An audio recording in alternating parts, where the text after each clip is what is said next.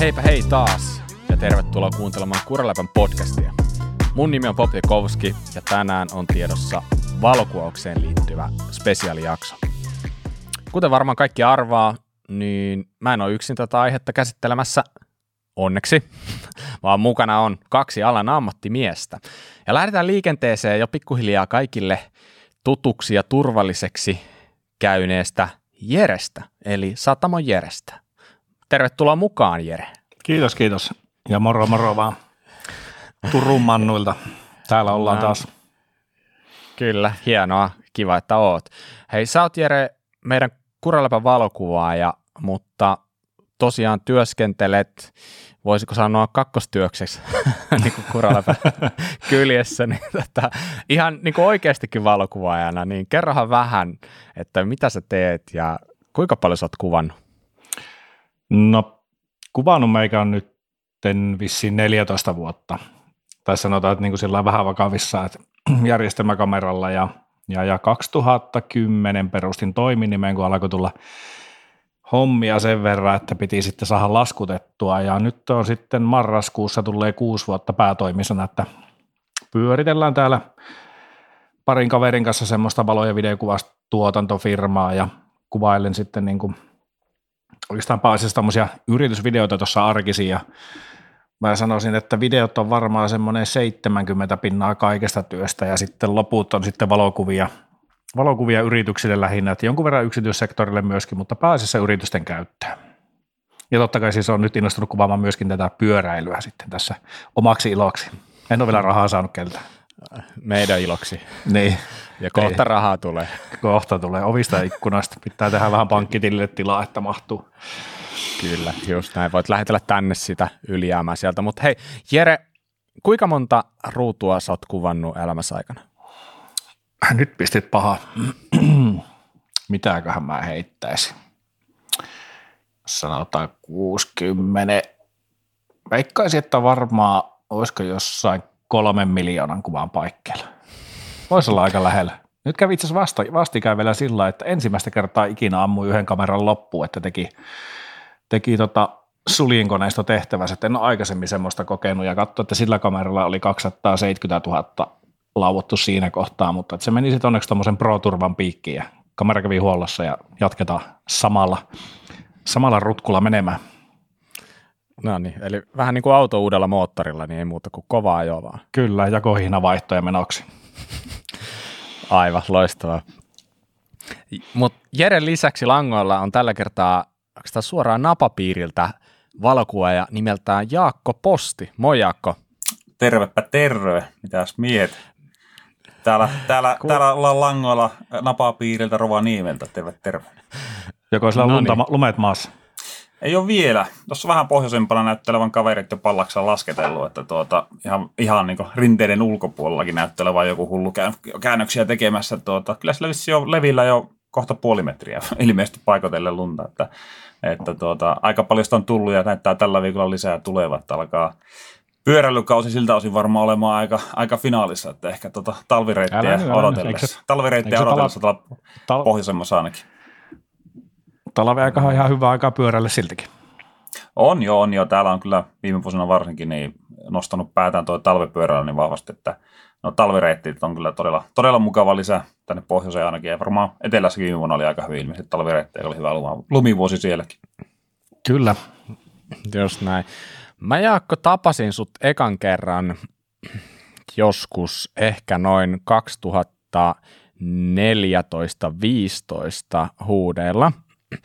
Ja siis mä en ollut ikinä nähnyt sua. Mä otin junan rolloon, otin pyörän mukaan, vähän jotain pikku kampetta siihen kylkeen.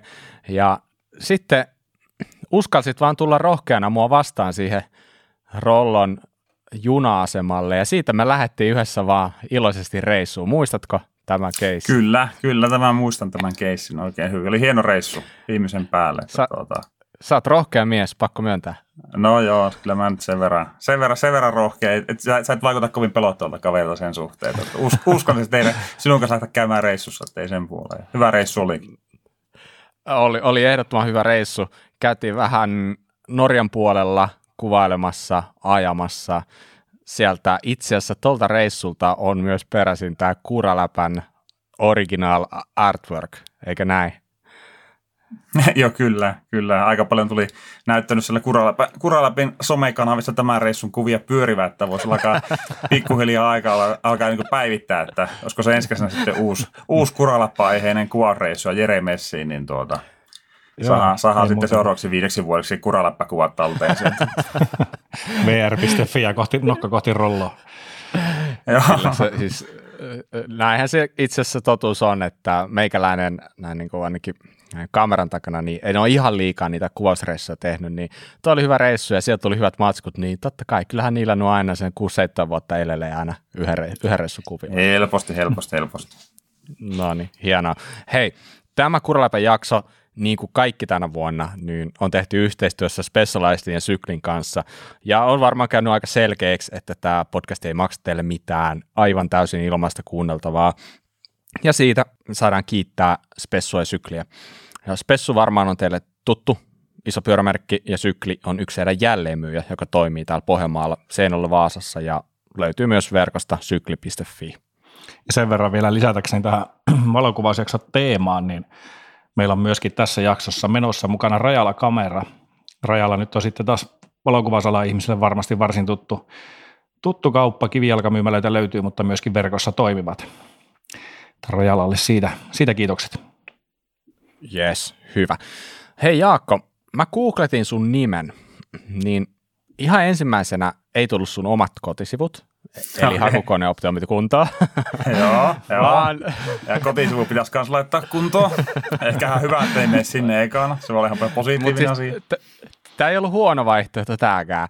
Nimittäin täällä ensimmäisenä tuli linkki Sonyn sivuille, jossa kerrottiin tällaisesta Sonyn lähettilästä nimeltä Jaakko Posti. Niin mikä on tarina? Miten susta on tullut Sonyn kuvauslähettiläs?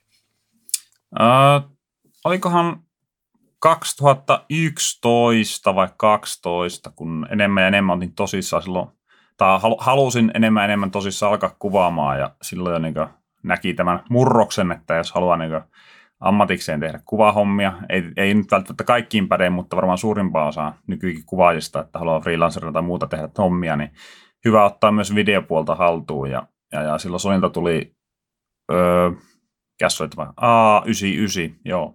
Alpha yhdeksänkymmentäyhdeksän-kamera tuli silloin heiltä ulos juuri, ja tässä oli tota, ihan hyviä videoominaisuuksia kamerassa siihen aikaan, hyviä videoominaisuuksia kamerassa, ja tota, ei, oli siitä vaan LinkedInistä etin, etin tota, sopivasti Sony-yhteystietoja, kelle voisi ottaa koodia, että kiinnostaa jonkinnäköinen yhteistyö, teen ulkokuvauksia ja tämmöisiä, voin tehdä jonkinnäköistä, jonkinnäköistä oravannahkakauppaa kuvilla, ja heiltä saisi vähän jotain huojennuksia laitteisiin, ja laitoin sitten Tanskaan vaan sähköpostia ja portfoliota menemään, ja sitten meni kuukausi kaksi, niin Suomen Sonylta soitettiin, että kiinnostaako sinulla alkaa tämmöiseen ambassador-hommaan, että he on tämmöistä launchaamassa nyt ambassador-hommaa tässä Pohjoismaissa. Mä että no mikä siinä, että ihan, ihan mulle käy. Ja siitä asti on ollut niin kuin kaksituhattakaksitoista se taisi olla, siitä asti on ollut niin kuin Sony Ambassador, että on kuvannut niin kuin Sony, Sonyn kamerakalustolla niin valo, valokuvausta ja myös, myös video, videopuolen hommia sitten.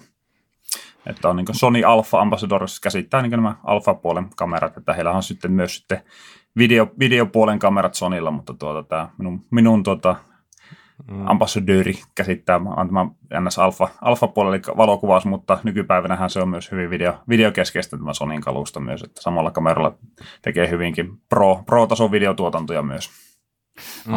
Arvostan tätä sun lähestymistapaa, vähän lähtee itse ottaa yhteyttä, se mun mielestä pätee myöskin niin kuin valokuvaus alaan tai varmaan muidenkin alojen duuneihin, että ei sieltä kukaan tule sieltä sohvalta sua hakemaan, että itse vaan rohkeasti menemään viestiä, viestiä sinne vaikuttaville henkilöille tai, tai, tai ala-asiantuntijoille, niin mahdollisuus on saada sitten jalka oveen väliin. Joo, kyllä, ja itsellä varmasti siinä vaikuttaa, oli todella, todella, todella hyvä tuuri, että oli juuri tämmöistä ambassador-ohjelmaa niin käynnistämässä silloin, ja, ja sitten Sonyhan silloin brändinä ei ollut lähellekään siinä, missä se nykyään on, että kyllähän se oli niin, niin paljon takana kaikkea, Canonia ja Nikonia niin brändinä ja brändiseksikkyytinä, niin voisi näin voi sanoa siihen aikaan, että tuota, ei välttämättä hakemuksia tullut ihan siinä määrin silloin sisään, kun taas sitten nykypäivänä niin voi olla hiukan hankalampi päästä samanlaisiin diileihin, että heille varmaan tulee näitä yhdenottoja aika paljon reippaammin nykypäivänä. Että tuota. Ihan varmasti. Mm. Ja olet mm. ilmeisesti jotain oikein tehnytkin, kun näin monta vuotta olet saanut Sonyn leivissä olla. Joo, en häiritte. En häiritte heitä liikaa tyhjänpäisillä sähköposteilla. Ne, ne tykkää, niillä on muutakin tekemistä Sonyn tyypeillä, kun vastella tyhjänpäisiin sähköposteihin. Niin oikein. tota, niin jos miettii tota, lähettiläs hommaa vielä, vielä hetken. Jos, Joo, et jos miettii kerron. vielä hetken tota, lähettiläshommaa, niin, niin no sä sanoitkin siitä, että se jeesaa sua silleen, että sä pystyt saamaan jotain kalustoa ehkä pienellä huojennuksella ja tälleen, ja se on varmasti iso juttu sinänsä, koska niin kuin jengi tietää, niin kyllähän kameratavarat ne maksaa aika paljon, mutta mitä se taas sitten niin kuin velvoittaa sulta vastavuoroisesti? Mit, minkälainen niin kuin, näin niin kuin yleisesti ottaen tällainen homma on? No siis...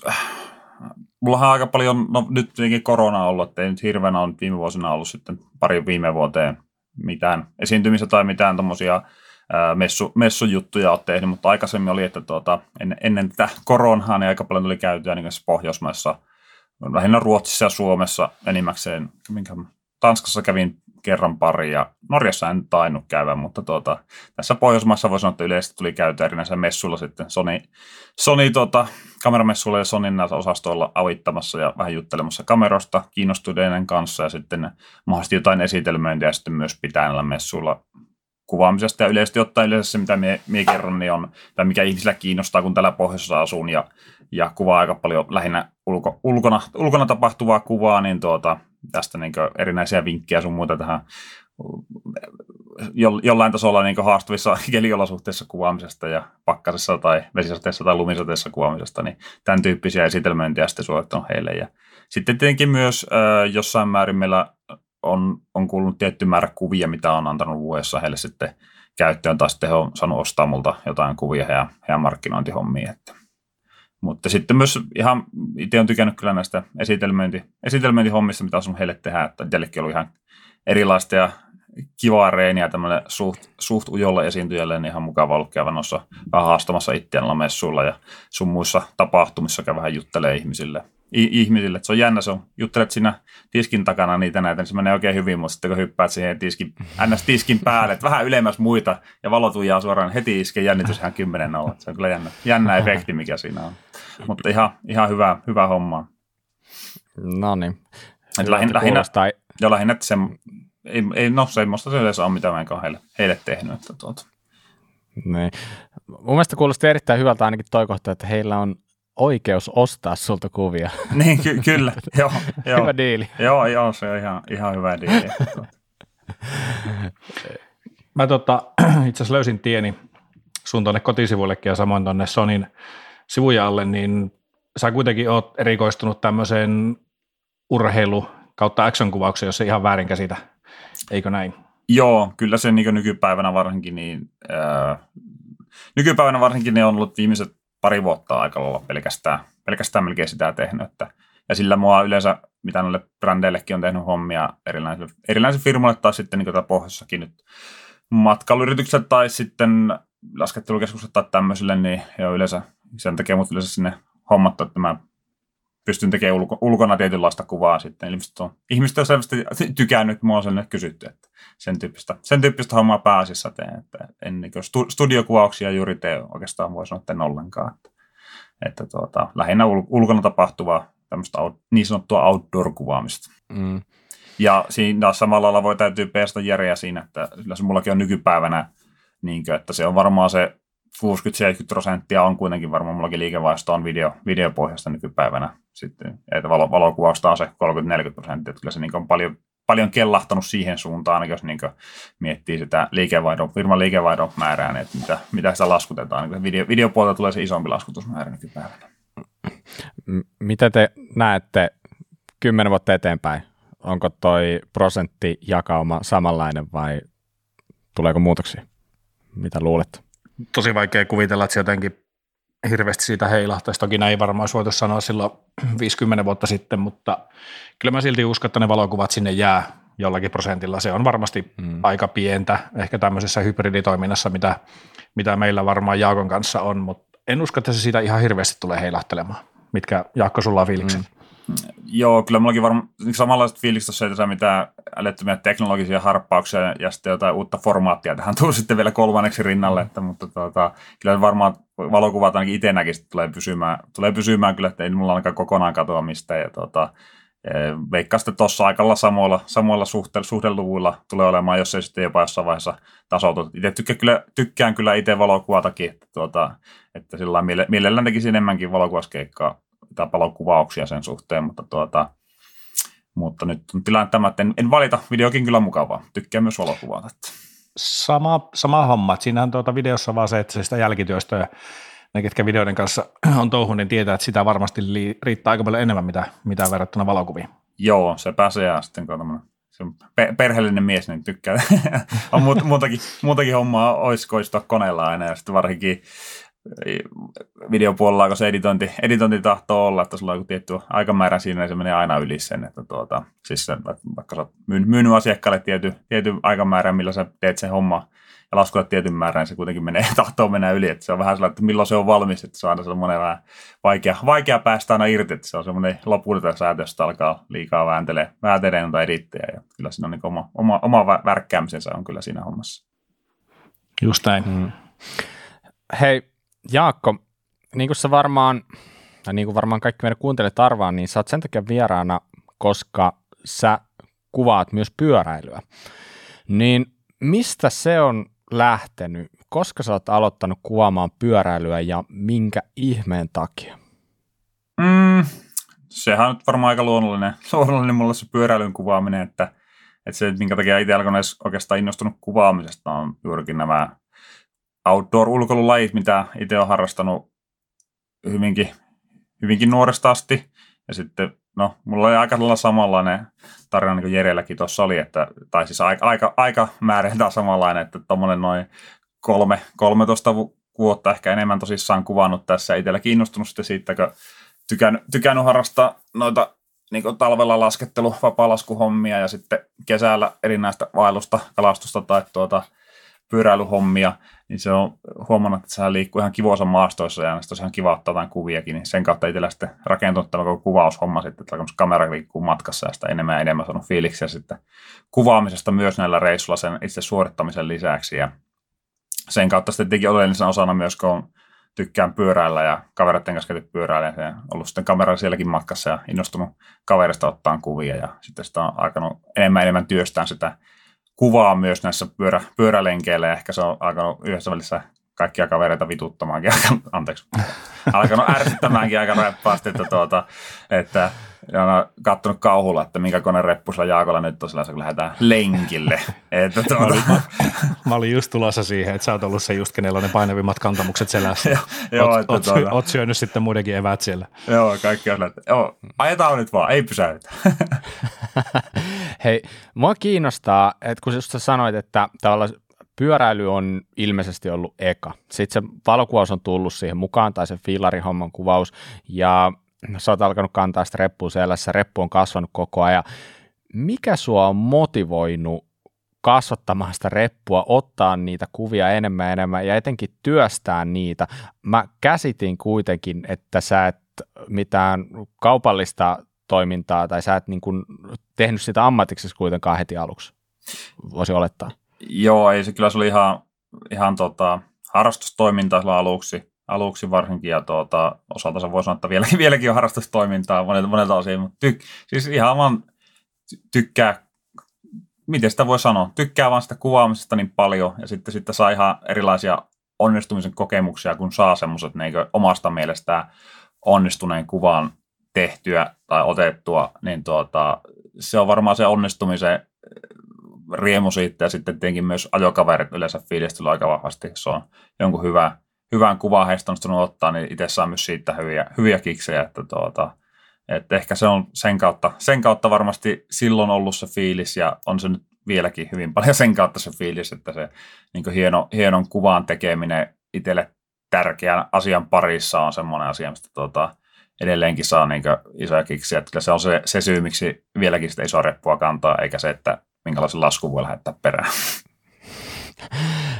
Mistä, saatko isommat kiksit siitä, henkilökohtaisesti, että sä oot saanut hyvän kuvan vai siitä, että miten ihmiset reagoi siihen? Mm, kyllä varmaan saanut, täytyy sanoa, että kyllä se varmasti itsellä on, että miten itse kokee sen kuvan. Että jos itse omasta mielestä saanut hyvän kuvan, niin kyllä mä niin kuin mm. voin sanoa, että jos mä tiedän, että jos mun mielestä näyttää hyvältä se kuva, niin kyllä mä tiedän, että se on hyvä se kuva. Että aika kriittisesti suhtaudun omaan, omaan kuvaamiseen, että tuota, en sinänsä niin, niin isoa painoarvoa sano sille, että että mitä muut sitten kuvasta nyt ehkä niin sanoo tai kommentoi tai montako likesia tulee jossain somessa sille, että ehkä se nyt ei ole itselle mikään niin iso, iso juttu. Toki mukava se varmasti on myös, varmaan monet kuvat voi myös samastua siihen, että mukavahan se saa, saa niitä tykkäyksiä niille kuvillensa tai muuta tai, tai joku kommentoi tai missä nyt itse haluaa että kuvia esitellä, ehkä jos esittelee, niin tuota, että saa niin kuin positiivista palautetta niistä kuvista, taikka sitten negatiivista, sekin on myös ihan kuvaajalle positiivista, jos saa niin negatiivista palautetta, niin siinä on mahdollisesti voi tutkia, että onko kehitettävä omassa toiminnassaan, mutta tuota, ää, kyllä mä lähtökohtaisesti pidän, että se, että itsellinen fiilis on, on niin oma, henkilökohtaiset tuntemukset kuvan suhteen on tärkeämmä kuitenkin se, että mitä muut niistä ajattelee, että, että tuota, se, se edellä mennään. Mm, just näin. Ja sehän on just tämän aikakauden ongelma oikeastaan, että jengi mieltää, tai tavallaan ehkä arvottaa niitä omia kuvia vähän sen mukaan, miten ihmiset niihin reagoi. Ja kuinka monta likesia saa, niin sä alat itsekin miettiä, että no itse asiassa tämä onkin mun paras kuva, mikä on saanut eniten likesia, vaikka, vaikka itse sulla olisi erilainen intuitio siitä ja aika vahvakin mielipide siitä, niin se, se on jännä, että, että se on tosi iso merkitys nykyään sillä, että ja monet varmaan myös tekee tätä ihan vaan sen, niin kuin jakaakseen. Ja totta kai, siis valokuvaus on se on iso osa siitä, että mm. sä jaat sitä työtä, mutta on tietenkin varmaan sellaisiakin, jotka tekee sitä vaan jostain niin kuin terapiasta tai vastaavasta. Sitähän niin kuin valokuvaus on sinänsä tosi mielenkiintoinen asia, että se, se, sehän on, voi olla jopa terapeuttista. Että silleen tosi monipuolinen ala, jos näin voi sanoa. On ja varmaan tuo niin kuin, valokuvaus on muuttunut tänäkin aikana, mitä me ollaan Jaakon kanssa se reilu kymmenen vuotta kuvattu, niin ei silloin ollut vielä niinku semmoisia matkapuhelimia, missä on niin hyvät kamerat, mitä tänä päivänä, että se kuvaus on tullut tosi paljon lähemmäs tuolla niinku itse, oikeastaan niinku itse kutakin. Et pyöräilypiireissä huomaa paljon, ihmiset kuvaa kännykällä toisiaan, niillä on erilaisia action-kameroita, että se kuvaus on ehdottomasti niinku yleistynyt verrattuna, verrattuna se kymmenen vuoden takaiseen. Hmm. Joo, kyllä, ehdottomasti. ehdottomasti. Ja tuota, ehkä se on myös se, että kuvaamisen määrä on erottunut, ja sitten taas, että sieltä ne hyv- hyvien kuvien erottuminen tästä kaikista massasta, niin se on myös niin kuin, ehkä jo- jollain tasolla voi olla tavoiteltavaa. Että tuota. Mm, joo, joo, ehdottomasti. Mutta hei Jaakko, sä tosiaan oot kuvannut pyöräilyä vähän enemmänkin, ei pelkästään niillä teidän kaveriporukan pikkulenkeillä, niin mitä kaikkea pyöräilyjuttuja sä oot kuvannut, ja tavallaan, että minkälainen matka sieltä on ollut sieltä niistä ensimmäisistä, ensimmäisistä fillarikuvista nyt sitten niin kuin tähän päivään? Öö, mullahan varmaan pyöräilykuvia, mitä on tehnyt niitä, niin se on tota, aluksi tosiaan niin kuin sanoin, kavereiden kanssa kuvaillut niitä ja sitten, sitten myös mulla se kaveriporukka kanssa, jonka, silloin kuvasin, joka kanssa silloin kuvasin paljon ja ajoinkin, niin tuota, he myös paljon kävi erinäisissä pyöräkisoissa, niin sitten tuli niissä kisoissa pyörittyä matkassa, niitä kisoja tuli sitten kuvattua. Suomi, Suomi ensi kisoja silloin kaksituhattakaksitoista, kolmetoista, neljätoista, mitähän niitä oli sitten, kun alkoi alko tuota, kunnolla Suomi ensi kisoja olemaan taas, tämä nyky, nykyformaatin Suomi ensi kisoja olemaan, olemaan kartalla, tuli paljon sitten sitä, sitä kuvattua, ja sitten on, öö, tähän kaikkeen muutamaan kuvaan. Olen kuvannut tätä sitten näille tuota, erinäisille brändeille, että on käynyt Vinnari Joonassa, mutta ottanut, ottanut matkaan kuvaamaan muutaman kerran Konalle, Konalle, Konalle erilaisia hommia ja tuota, myös su, Suunnon kanssa tehty samalla yhteistyötä näillä, näillä reissuilla, että kuvattu tuota, yhteisprojekteja näihin Kona, Konan maastopyöriin liittyen ja sitten on käynyt Norjassa kuvaamassa kanssa jonkun verran kisahommia, enskakisahommia Oslossa ja tuolla Pohjois-Norjassa ja sitten myös on aika paljon paljon, paljon, paljon, mutta jonkun verran myös sitten tämmöisiä omia, omia reissuja, ajoreissuja tehty ja kuvannut siellä kuvia ja sitten näitä, näistä sitten kuvannut, näistä reissuista sitten tavallaan myynyt, myynyt niin kuin kuvia ja juttuja sitten erinäisiin lehtiin. Miten sä itse miellät, kumpi on sun mielestä siistimpää? Kuvata jotain tällaista kisaa vai sitten tällaiset ihan erilliset kuvaukset niin kuin missä nyt sitten on, ikinä onkaan jossain Espanjassa, missä kuvataan jollekin asiakkaalle jotain tai jotain muuta, jotain kuvapankkimatskua, mitä nyt ikinä, niin mikä on se sun mieluisin tapa kuvata fillarijuttuja? Kyllähän mä tykkään eniten varmasti tuommoista, että saa niin kuin omalla porukalla saa niin kuin mennä kuvaamaan, kuvaamaan niin kuin tuota, jotain tiettyjä hienoja, hienoja spotteja tai hienoja reittejä tai hienoja trailejä jonnekin. Että kyllähän se niin on todella, todella mukavaa hommaa. Se, ja tietenkin molemmissa omat juttuissa kyllähän kisa, kisakuvaaminenkin on kyllä mukavaa ja se haastavuus tuo siihen kanssa sitten niin mukavuuden. Sieltä saat niin hyviä, hyviä, kuvia, hyviä kuvia sieltä tuota kisa, kisapäivältä kuskeista, mutta tuota, kyllä se niin tuommoinen vasi, vasittu, vasittu kuvaus oikein, kuvauspäivä niin johonkin, projekt, johonkin vaikka jollekin asiakkaalle tai johonkin tuotteeseen liittyen, niin on se mun mielestä, niin kuin, tai tykkään, tykkään sitä enemmän. Miten tuommoisilla, just kun varsinkin just tuota, kun tykkää tehdä enemmän tuommoista, missä mennään, valitaan lokaatio tai ollaan sitten kisaympyrästä poissa, niin hoidatko itse lokaatioskauttauksen vai Tulee, voiko se tulla jostain asiakkaalta ja kuinka iso merkitys sillä oikeastaan on esillä lokaatioskauttauksella sun, sun kuviin?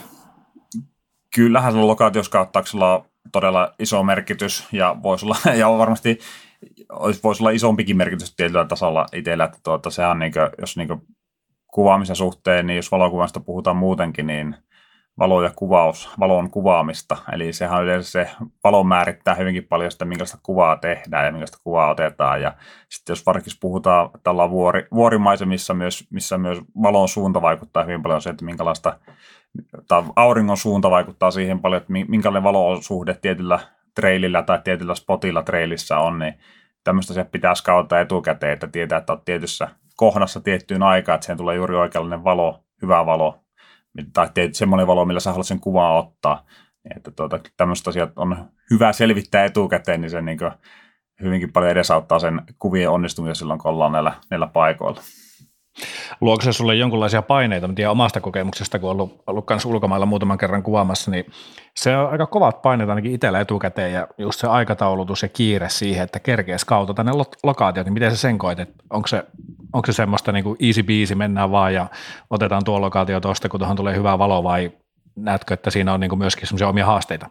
No joo, kyllähän tietenkin haasteita on, niin kuin ulkoilukuvauksissa aina on haasteita sen suhteen, että varsinkin jos puhutaan, puhutaan tällä, kuvataan tiukalla aikataululla jollekin asiakkaalle ja sitten tietty päivä tai kaksi päivää, milloin ne kuvat pitää tehdä ja keli on ulkona, mitä se on, että se ei välttämättä, jos varsinkin tässä tapauksessa joutuu kuva, kuvauspäivät löyty lukkoon etukäteen, etukäteen jo ja tuota, mennään sitten tekemään näinä päivänä ne kuvaukset, niin sitä ei voi sanoa, että mikä se keli tulee sitten olemaan. Että se voit ajatella, että sä menet kuvaamaan, että sä haluat kuvaa, vaikka jos puhutaan vaikka keskikesästä ja puhutaan Pohjoismaista, että kuvaat keskiyöauringolla kuvaa näin ja sitten onkin täyttä kaatosaatta koko viikko, että mitä sä nyt muutat tämän kuvauksen, että sulla on kuitenkin nämä päivät, että sun pitää pitää jotain kuvaa silloin, että minkälaiset kuvat sä sitten lähdet mm. tekemään, että miten sä tämä spottia voit käyttää tai tämä aluetta, missä sä kuvaat, mitä sä voit käyttää sitä näillä kelillä suhteella, että hyvä siinä olla niin kuin plan A, B ja C ehkä sillä myös kaverina vielä näiden spottien suhteen, että minkä, minkälaista kuvaa pystyy tekemään.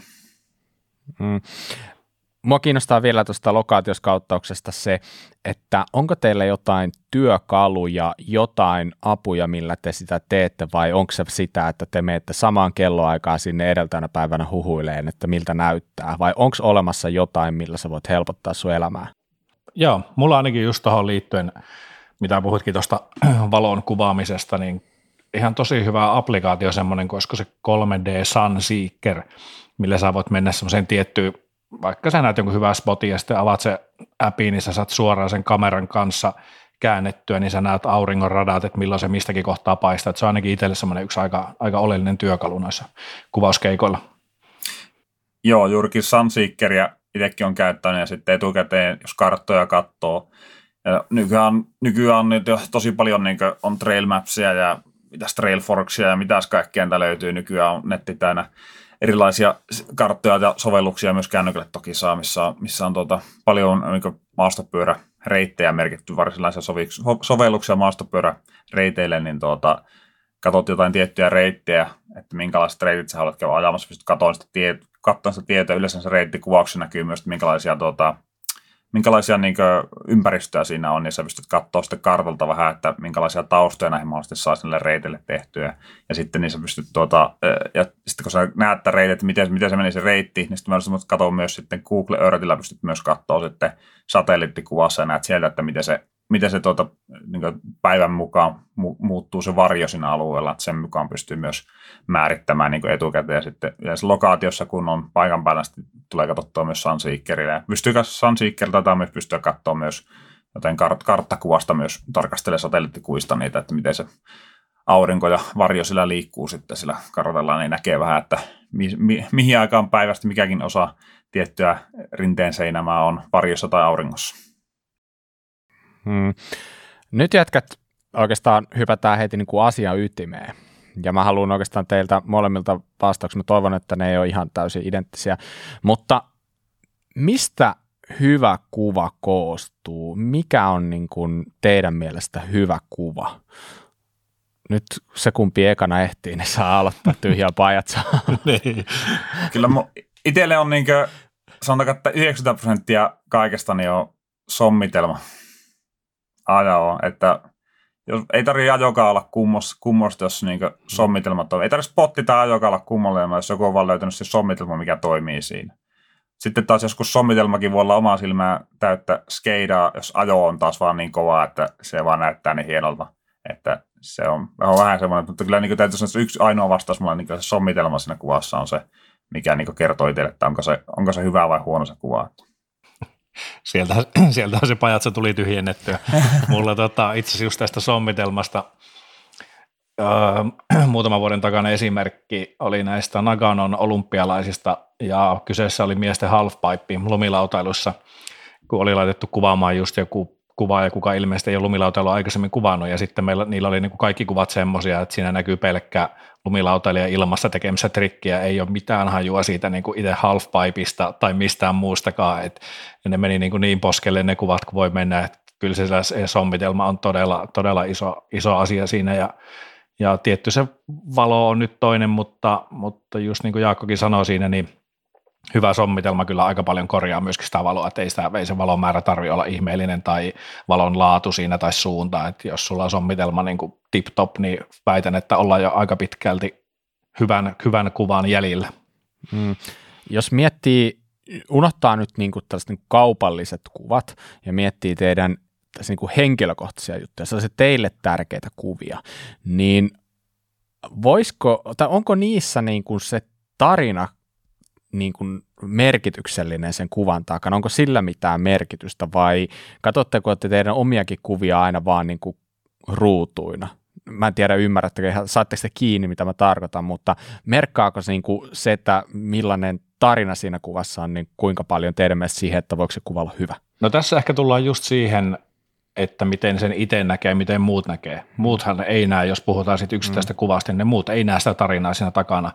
Mutta itselle se kuva näyttäytyy ihan erilaisena, ja silloin saattaa tulla mieleen erilaiset tarinat. Jos nyt miettii tota, vaikka Kuraläpä artworkia, niin siinä on varmaan teille kummallekin on aika paljon tarinaa mm. siinä kuvan takana, kuin pelkästään mulle, kun mä katsoin sitä kuvaa, että hei vitsi, tämä on mm. todella hieno kuva, että mahtava sommitelma, hienot, hienot maisemat siellä, mm. niin tietämättä sitä teidän tarinaa, niin se mulle se kuva varmasti näyttäytyy erilaisena kuin teille. Mutta siis lyhy- lyhykäisyydessä itselle se merkkaa se tarina kyllä paljon. Joo, täytyy kompata Jereä siinä, että kyllä itsellä on niin kuin se, miten itse katsoo omia kuvia, niin se tarina, tarina siinä täytyy taustalla olla, olla koska tota, itsellä on hyvin vaikea niin kuin arvostaa itsellä, vaikka se jokin, no yleensä tahtoo olla, että niin kuin tämmöiset pyöräilykuvat tai vaikka laskettelukuvat, tämmöiset näin, niin, niin se tahtoo pakostakin olla jonkinnäköistä tarinaa taustaa, niitä tuskin otetaan siinä vaikka jossain autoikkunasta tienlaidassa niitä kuvia, että, mutta kyllä itse niin kuin omissa kuvissa pidän siitä, että pitää olla niin kuin hikeä vaivaa ja vähän itutustakin taustalla, että on saatu se kuva tehtyä, niin sitten se yleensä niin kuin palkitsee paljon enemmän itseä henkilökohtaisesti. Ja tietenkin se, ei se katsoja sitä näe, mutta se ite, itselle se on tärkeää, että sinne on, on, niin kuin, on niin kuin tarinaa ja on vähän töitä tehty se eteen, että on saatu se kuva otettua. Että, että jotenkin jos tulee liian helpolla, niin sitten itsellä on vaikea arvostaa, vaikka olisi hyväkin kuva monesti. All right, hieno. Hei, tota, miten, osaatteko te kummatkin nimetä jotain teille tärkeitä kuvia tai sellaisia, mistä te olisitte jotenkin erittäin ylpeitä. No Jaakko etenkin, tuleeko sulla mieleen jotain vaikka pyöräilyyn liittyvää kuvaa, mistä sä, mikä sulla tulee heti mieleen, että se on se, on se niin kuin siistein juttu, mitä sä oot tehnyt? Aika pahan pistit. Kähäs semmoinen joku tietty kuva, pyöräilykuva, mikä, niin. mikä tulisi saman tien mieleen.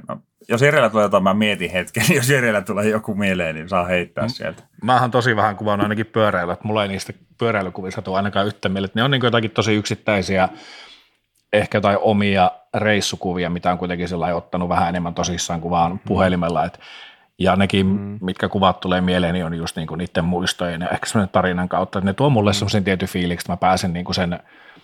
Hmm.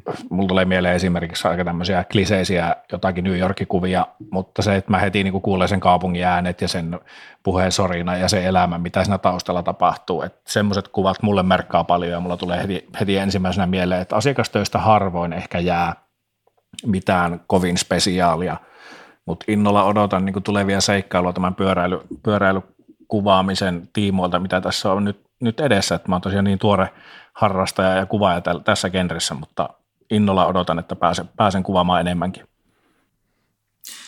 Joo, itsellä varmaan täytyy sanoa, että ehkä vaikea kuin tietty yksi kuva sieltä nostaa niin kuin esiin, mutta itselläkin just on varmaan reissuihin, reissuihin hyvin vahvasti sitten niin kuin tietyt kuvat joltain reissultaan se, mistä niin kuin itsellä, itsellä niin kuin hyvä, hyvät fiilikset on jäänyt joltain Oure-reissulta, vaikka Pusaa Juhon kanssa, jonka kanssa kuvannut varsinkin Paljon, paljon joku, jokunen vuosi sitten tuli kuvattua Juhon kanssa, niin tuota, Ooressa tai jostain tuli joskus kuvattua muutamia päiviä, niin sitä tuli tosi makeita, no, tosi makeita ruutuja ja tuota, nekö näkee, niin aina tulee niin hyvä fiilis ja hyvä meininki ja niistä reissuista, että se on se varmaan mistä, mikä itsellä, itsellä taustalla, mutta tuota, vaikea ehkä sanoa sillä, mikä niin visuaalisesti ehkä heti, heti niin kuin,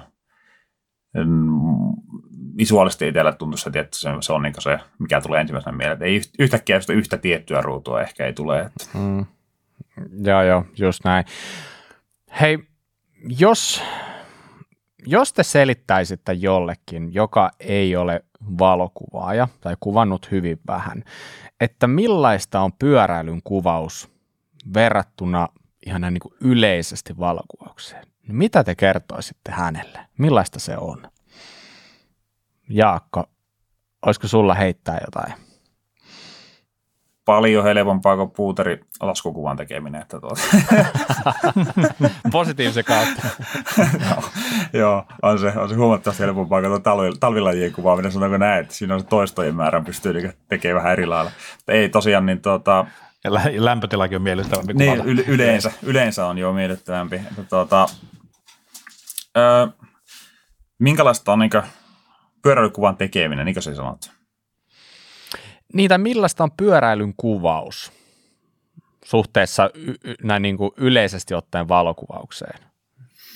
Mm, vaikea ehkä itsellä sanoa, kun itsellä on aina ollut se kuvaaminen on hyvin paljon nojannut noihin outdoor-leihin ja sun muu, että se on melkein aina sitä, mitä, hyvin paljon sitä, mitä on tehnyt, mutta tuota, kyllähän se on tietyllä tavalla fyysistä hommaa, ainakin itsellä, itsellä se, mitä itse sitä tekee, tykkään kuvata aika semmoista niin sanottua, monesti ainakin, niin yleisesti ottaen kuvaan semmoista aika niin sanottua aitoa kuvaa, että en hirveänä niin ala yleensä kavereita niin käs, käskyttää siinä suhteessa, että tuota, mene tuosta tai mene tuolta tai täältä ja, ja pysäy hetkeksi, että mä menen tuonne ja mene sitten. Ja mä yleensä itse haen ne kuvat samalla, kun vaikka mennään johonkin ylös jotain paikkaa tai muuta. Että aika fyysistä, fyysistähän se on yleensä ottaen, voi sanoa, että sitä kamera, kameraa roudata. Toki nykyäänkin aika suht kevyillä setupilla kamerakalustolla pystyy kuvaamaan, kuvaamaan että tuota, ei sinänsä ehkä se paino nykyään enää niin paljon, tai niin paljon painavampi reppu ole kuin niillä kanssaajajilla ole siellä, mutta tuota, aika fyysistä hommahan se on, jos vaikka ihan normaali valokuvaamiseen kuvaamiseen, mm. tuota, vertaa, ja tietenkin kyllähän sinä omat loukkaantumisriskit, jos niin yrittäjän ajattelee tällainen, niin, niin tuota, omat loukkaantumisriskistä siinä on tuommoisessa kuvaamisessa, kun sillä ajetaan samoja reittejä, mitä kaikki muukin ajaa ja kuvaillaan, niin tuota, on siinä omat, omat niin riskinsä myös siinä hommassa, että tuota, jos normi, normivalokuvaamisiin halutaan tätä, tätä verrata, tai tämmöiseen niin kuin, ei, ei, ei pyörä, pyöräilykuvaamiseen verrataan, niin tuota, ja sanoo Jere vaan. Öö, tota, just puhut näistä riskeistä ja siitä, että ollaan vähän, eletään tämmöisten extreme-lajien parissa, niin ihan vaan tämmöinen kysymys, että onko sattunut joskus jotain kuvauksessa, missä olet ollut paikalla, jotain, jotain vakavampaa onnettomuutta tai, tai muuta, muuta semmoista, missä olisi, olisi sitten joutunut turvautumaan johonkin keinoihin, keinoihin tuota, pelastaa ihmisiä tai vastaavaa? Ei onneksi itsellä ole käynyt koskaan mitään pahempaa, että aina on, aina on tuota, vissi, vissi ollut seura järkipäässä kaikilla, tai sitten hyvää tuuria kumpaa jompaa, niin tuota, ei ole mitään vakavempia. Vakavempia tietenkin jotain perus, peruskömmähyksiä sieltä sun tältä tulee ja mustelmia sun muita, mutta ei ole mitään pyörähommissakaan mitään isompia, isompia vahinkoja, että kaikki on yleensä päässyt omiin omi nahkoon aina mäestä pois sun muuta, että ei ole mitään omin, omin kyydeen pois mäestä, että ei ole mitään isompia vahinkoja sattunut, että on sinänsä niin ollut, ollut onnistuneita reissuja kaikki sen suhteen, että tuota, lähinnä omalta kohdasta aina alkaa alkaa ajattelee aina sitä, ajelee, että, tuota, että tuota, kuinka, kuinka lujaa kehtaa painattaa, että ainahan se tuntuu, että voisi vähän lujempaakin ajaa, mutta on vähän nyky, nykyään jään myötä varsinkin alkaa takaraivassa vähän kolkuttaa, että niin, että tuota, ei passaa itse ihan pakettiin laittaa, että pitäisi vielä töitäkin pystyä tekemään tässä. Kyllä. Mm. Jos nyt niinku itse miettii tätä ja tässä nyt niinku rivien välistä ajattelee, niin pyöräilyssähän vauhdit on kuitenkin varmaan kohtuullisen kovat suhteessa vaikka siihen, että otetaan ylioppilaskuvia. No joo, toki, kyllä. Että se varmaan aiheuttaa sinänsä jotain haasteita siinä kuvausvaiheessa ja tilanteet tulee nopeasti, varmaan menee nopeasti ja sitten kun se on mennyt, niin onko se vähän niin, että se on mennyt se hetki? Niin kuin lähtökohtaisesti tietenkin, jos, jos sä tekee jotain mainoskuvausta, niin sä voit ottaa niitä toistoja, mutta taas jos mietitään, että sä oot kuvaamassa jotain tapahtumaa, niin niitä ei varmaan niin kuin tavallaan uudestaan pääse, että sitten kun jos jotain endurokisaa kuvaamassa, niin ne, tietenkin siellä jengiä tulee, että sä ehdit vähän niin kuin harjoitella, mutta sitten taas, että kun ne kovat jätket tulee, kenestä ruudun haluaa, niin sitten kun on mennyt, niin sitten uusi yritys ehkä seuraavalla E K:lla, ehkä ei. Et se on, sun pitää olla varmaan aika skarppina sitten, tai tietää, kun alkaa tapahtua ja olla valmiina. Joo, toki jos tuolta kulmalta tosiaan lähtee ajattelemaan, niin on siinä sillä, että se pitää olla tuota, tosi skarppina, varsinkin tapahtuma, tuommoisessa kisakuvaamista täytyy olla tosi skarppina ja, ja sillä niin kuin, tosi nopeasti tehdä ne päätökset. Niin tapahtuvakuvauksessa yleensäkin pitää olla tosi nopeita hoksottimet hereillä koko ajan ja tehdä nopeasti sitten päätöksen suhteen, että mihin sä haluat sen kuvaa ottaa ja minkä sen kuvaan teet. Ja sitten varsinkin jos valo-olosuhteet vaihtelee tai olosuhteet muutenkin, että jostakin tulee huomata, että jossakin joku kohta mutka pölähtää noin nätisti, että äkkiä siitä tatkuvaa, saat vähän vauhdin tuntua kuvaan sillä pölyä on ilmassa. Tai sitten jos sataa vettä kaatamalla, että missä on lätäköitä ja lentää vettä tai muuta tämmöistä. Että sun pitää niin koko ajan hyvin lukea sitä ympäristöä ja sitä polkua, sitä, missä kuvataan. Yleensä kisakuvaamisessa mä en ole pyörän päällä itse siellä, että mä yleensä varsinkin Suomessa, Suomessa tuota, sen verran pieniä nuo reitit, jalka, jalkamiehenä tulee pyörittyä sitten näissä kisoissa niin tuota, kuvaamassa, niin, niin sillä reiti, reiti, juoksen niitä reitin varsia ylös laas, niin tulee katsottua niitä spotteja sitten, spotteja sen samalla niin hyvinkin nopeasti koittaa tehdä valintoja, että mihin kohtaan saat tehdä, tehdä ne mm. kuvat ja tuota, juurikin se, että täytyy olla hereillä, hereillä koko ajan, että saat ne, saat ne kuvat mm. tehtyä ja tietenkin tuo, että ne tulee nopeasti, niin sitten pitää myös olla ö, kamer- kamerassa semmoiset asetukset valmiina, että pystyt reagoimaan näihin tilanteisiin sitten myös nopeasti, että tuota, ihan se niin kuin ennakointia kaiken tek- teknisen puolen ja myös sitten tavallaan sen ö, ku- sommitelma- ja kuvaamispuolen suhteen vaatii myös jonkinnäköistä a- ajattelu- ajattelumallia ennen, ennen tätä kuvaamista jo. Että sä oot niinku, vähän niinku etukäteen mm. jo valmistautunut erinäisiin, erinäisiin niinku tuota skenaarioihin, mitä voi tulla vastaan. Mm, just näin. Ja varmaan monesti on sellaisia tilanteita, että sun pitää tehdä valinta, että minkä sä haluat. Sä et pysty kaikkeen. Sä et pysty ottaa tilanteesta useasta eri kuvakulmasta, vaan sun pitää tietyllä lailla tietää jo etukäteen, mikä on se ehkä sun mielestä se makea juttu. Ja voisin kuvitella, että siinä se kuvauskokemus, se niin kuin näkyy ja sä tiedät aika pitkälti, kun sä näet jonkun, sä tiedät millainen se lopputulos voisi olla tälleen, että et, tota, sun pitää osata, osata varmaan tehdä niitä valintoja kokeilematta kaikkea mahdollista niin sanotusti ja tekee, niin kuin päättää sen, koska aikataulu on yleensä aika rajallinen, voisin kuvitella. Joo, kyllä se on näin. Se on just hauska noissa kisakuvaamisessa varsinkin tuossa, kun sanoit, että näkee, että siellä vaikka tulee niitä vähän, vähän niin kuin hitaampia tyyppejä, tulee ensin jonkun tietyn spotin, että ne ajaa sen noin. Että ne ajaa kyllä ihan hienon näköisesti jotain vaikka vähän permiä mutkaa tai muuta. Ne ajaa niin hienon näköisesti niitä. Ja sitten on, että tulee niitä vetomiehiä, jotka on niin niitä kärkikuskeja, ne tulee vetää. Niin sitten se voikin olla, että se on hyvin tylsän näköistä, miten ne vetää se. Että ne vetää kaikki mutkat vaan keskeltä, keskeltä läpi ja sitten kuvasta tulee ihan tylsän näköinen. Että, ja sitten sitä, sitä no, mikään mutka edes pölise yhtään. Sitten tässä on vähän niin hitaampi kuski, voi olla, että se ajaa paljon tyylikkäämmin niin setit sitten tavallaan läpi. Mutta sittenkin kellossa näyttää huonommalta, mutta kameraruudulla paremmalta. Että siinäkin aina oma, niin. omat juttusa. Niin, ei se siinä kuvassa se aika näy. Ei.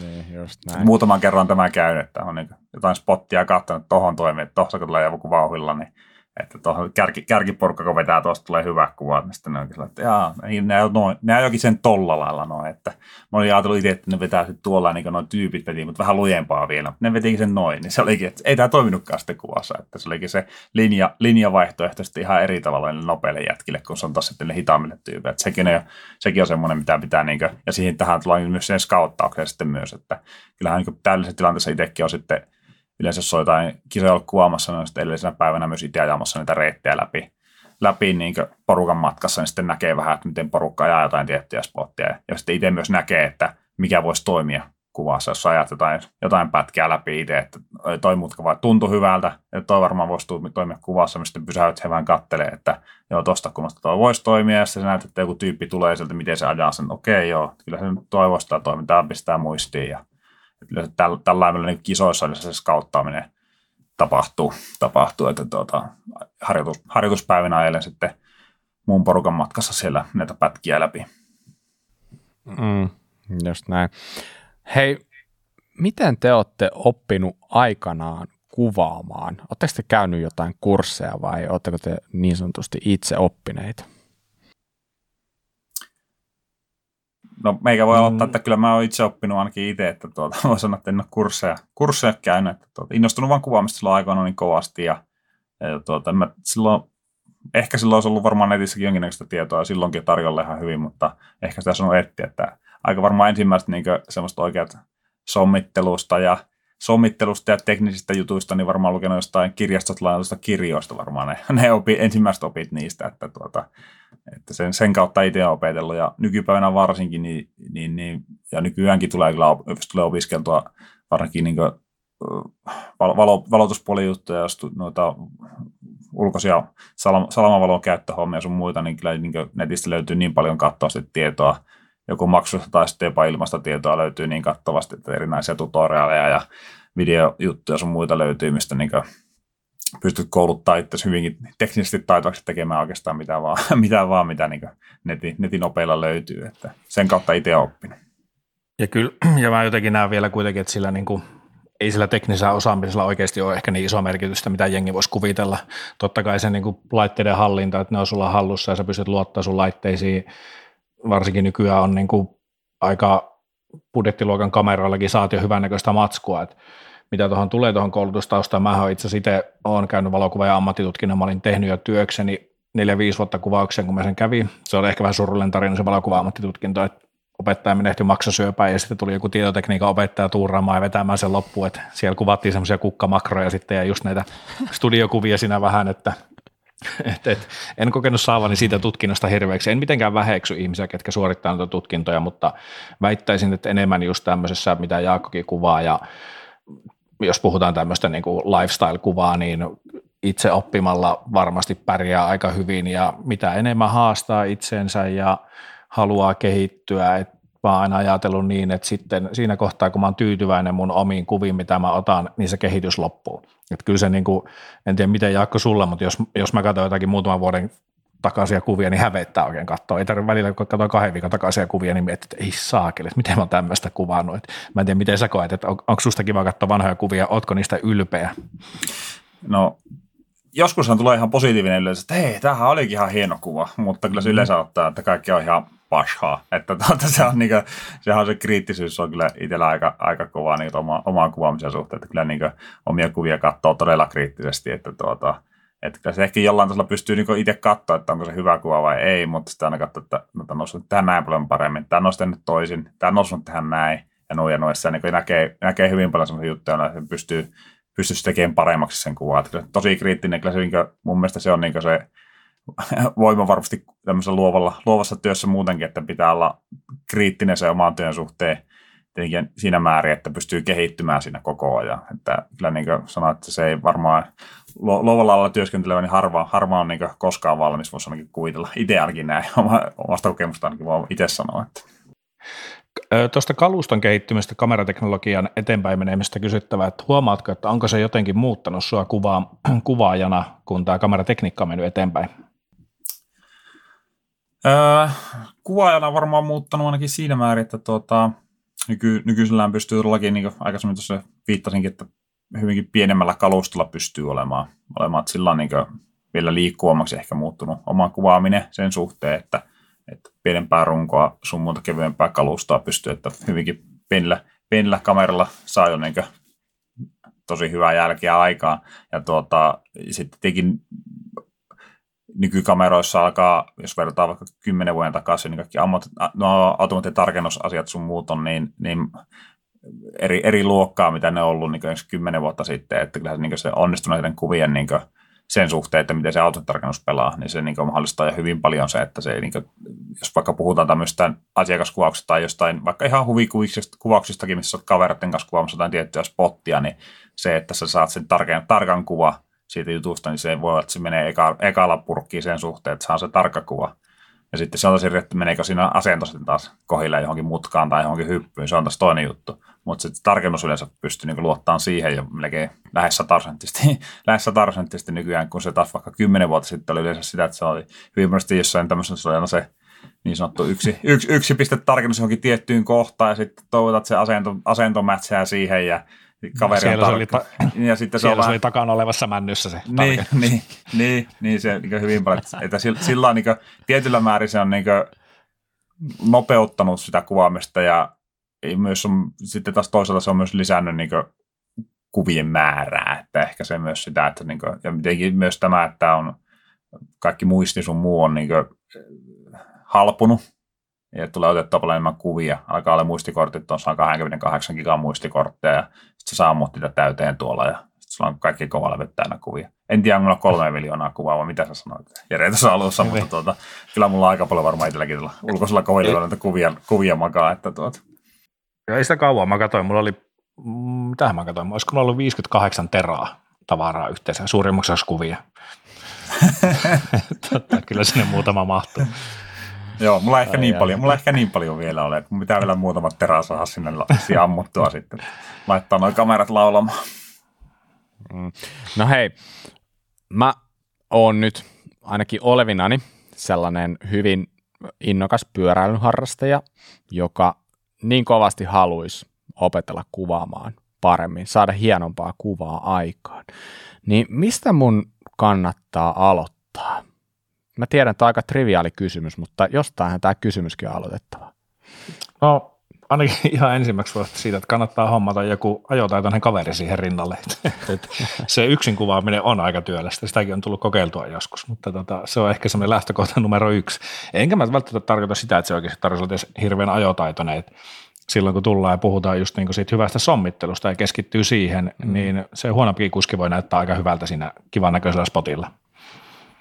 Okei, no kuvitellaanpa, että ajokuskit on jo olemassa ja ne on mitä on, oli hyviä tai huonoja, niin mitäs, mitäs sen jälkeen, että, että mistä lä- lähdetään, lähettäisikö me suositteleen, että katsotaan vähän kalustoa vai pitäisikö alkaa mieluummin vaan niin kuin tekemään tai ottaa oppia, hakea tietoa jostain, mikä se teidän sellainen niin kuin järjestys olisi siihen suositteluun?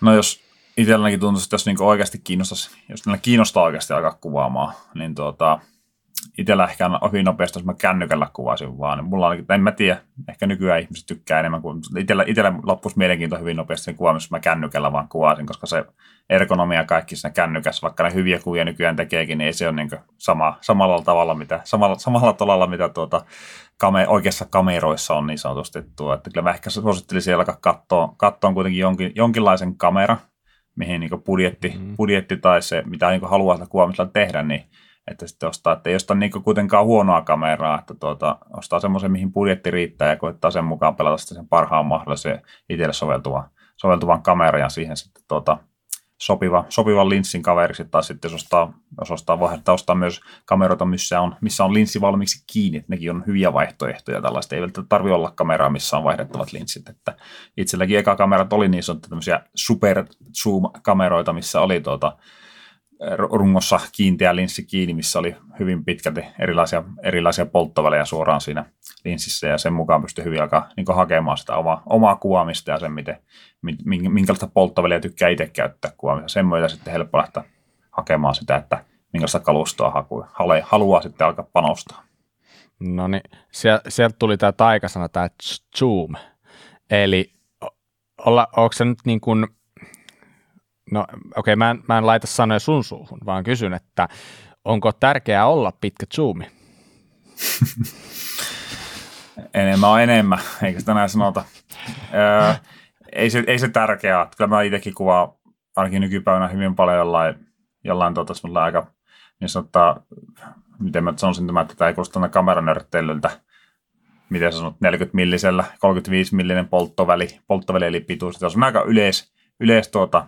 Vaikka, vaikka vähän tiukempi, kun sä katsot kamera, kännykän läpi sitä kuvaa, niin siitä pikkusen tiukempaa kuvaa, niin tuota, mm. aika paljon tulee semmoisella, semmoisella kuvattua niin semmoista yleiskuvaa, mutta kyllä mä niin tuommoinen niin sanottu perus, peruszoomi itsellä, mikä mulla matkassa on se niin sanottu seitsemänkymmentä kaksisataa millinen putki, mikä aika paljon tulee oltua sitten matkassa ja millä saa sitten, varsinkin on isommissa, ja miksei myös kisa, tai tuota, ei tarvitse olla pyörähommissa isossa maisemissa, että sen saa toimia, että sillä saa niin taas sitten tuota, niitä intensiivisempiä ajokuvia yksittäistä kuskeista, tai sitten jos ollaan jossain vuoristossa, niin saa todella hienoja myös maisemallisia kuvia tehtyä näillä zoomiputkeilla, mutta tuota, kyllä mä sanoisin, mutta ei se alkuun mikään mahdollinen pakollinen ole, että ihan tuota perus, perusputki kyllä riittää, joku missä on vähän laajaa päätä ja sitten vaikka vähän sitä zoomia siihen kaveriksi, mutta ei tarvitse mitään kovinkaan kallista tai pitkää zoomiputkialla, että Että tuota, ihan semmoinen perus, niin sanottu, jos kysyt kameraliikkeestä, että mikä on semmoinen peruszoomi, niin semmoinen varmasti riittää ihan hyvin,